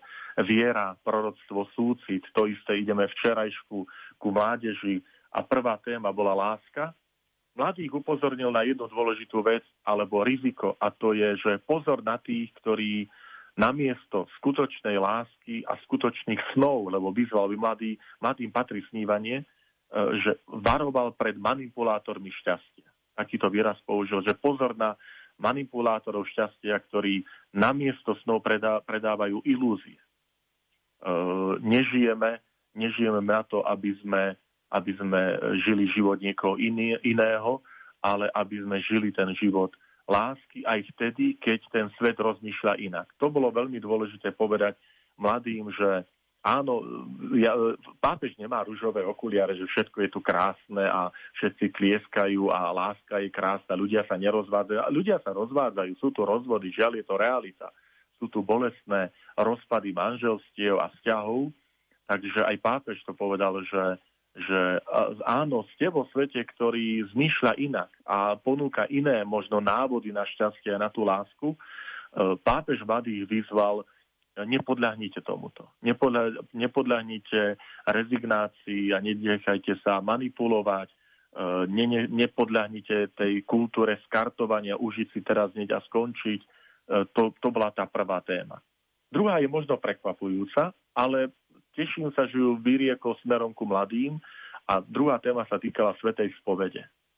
Pápež veľmi takým nenúteným spôsobom práve pre mladých, ktorí možno je problém sa spovedať a odchádzajú nám z cirkvi e, po prvom svetovom po birmovke a potom povedia, že dlhé roky sa nespovedali, tak pápež na toto sa zameral a ako by chcel povedať, nebojte sa svetej spovede. Prichádzajte na svetú spoveď. Je zaujímavé, že práve tohto konkrétneho sa sa dotkol pápež, že chcel im to dať ako posolstvo, že svetá spoveď je to objatie, tie krásne slova, že, že nejdem na svetú spoveď, že zase poviem to isté a, a zase m, mm, sa tam budem zle cítiť, ale povedal, že veď každá svetá spoveď je objatie a spomeň si, ako ti, obja, ako ti bolo po svetej spovedi dobre, tak e, neboj sa prísť znova. Tam pápež robil aj tú odbočku smerom ku nám kňazom, aby sme naozaj ponúkali svetú spoveď ako, ako to veľké Božie objatie, ako to Božie milosrdenstvo. A potom aj čo z hambou, že človek sa hambí, že ide na svetú spoveď. A pápež krásne povedal, ale veď to je dobre, že hambiť sa znamená, že, že cíti, že nie je všetko v poriadku. Hambiť sa znamená, že pri uznáva, že si slabý a že potrebuješ Boha. A tretiu vec, ktorú povedal, a to je, e, že aké je dôležité pracovať neustále na tom správnom obraze Boha. Že kto je Boh. Že zase nepodľahnúť tým istým schémam, Boh policajt, Boh, boh detko, deduško. Lebo on hovorí, že, že nebojme sa, že neobvinujme, že Boh sa urazí, keď počuje moje hriechy že pápež, ako by povedal, naozaj toto si myslíš, že, že Boh je slabý, že nedokáže odpustiť, že Boh je nejako uh, od, uh, akoby, že urazí sa na to, že stále mi hovoríš to isté a, a že hambí sa už viacej k nám ne, nechoď, že pápež pozval mladých a cez mladých nás všetkých, že že neustále pracujeme na tom, na tom čistom obraze Boha, že kto je Boh, že Boh je Otec, ktorého, že, že Boh sa neurazí. On tak krásne povedal, že Boh trpí, keď si myslíme, že nám nemôže odpustiť. Boh trpí, keď si myslíme, že On nám nemôže odpustiť. To ako by sme povedali, že ty, Pane Bože, na to nemáš. Ty si príliš slabý. A papež nám hovorí, a takýto Boh nie je. Boh je ten, ktorý, ktorý sa teší, keď k nemu tie deti prichádzajú a aby ich objal, aby ich znova prijal stále, že ste moje milované deti. Nie, že, že dobre, no tak zdova si vás príjmam za svoje milované deti. My sme nikdy neprestali byť milovanými deťmi. Jednoducho, Boh sa od nás nezdialuje. Ak sa vzdialuje, tak sme to my, ktorí sa od Boha vzdialujeme. Ale Boh sa nikdy od nás nezdialuje. My sme stále jeho milované deti. To je to, že niekedy deti odchádzajú, utekajú od tých rodičov ale rodičia zostávajú rodičmi, aj keď deti sú ďaleko, aj keď na nich za, možno zatrpkli tie deti, alebo na nich zabudli, ale rodičia nezabudnú. A Boh je otec, ktorý, ktorý nezabúda, ktorý je ten, ktorý chce odpustiť. Čiže to bola taká tretia téma, ten, ten obraz Boha, Boh, ktorý miluje človeka, ktorý je stále pri ňom, ktorý um, Boh neprestane milovať. Boh neprestane nám odpúšťať. František, ďakujem veľmi pekne za to, že si sa s nami podelilo tieto myšlienky. Verím, že sa spojíme aj pri odlete svätého Otca do Ríma že spoločne tak trošku zhodnotíme túto apoštolskú cestu. Prajem ti dobrú chuť k obedu, lebo je práve poludne a tešíme sa na počutie opäť e, o niekoľko minút. Áno, a rovnako aj ja dobrú chuť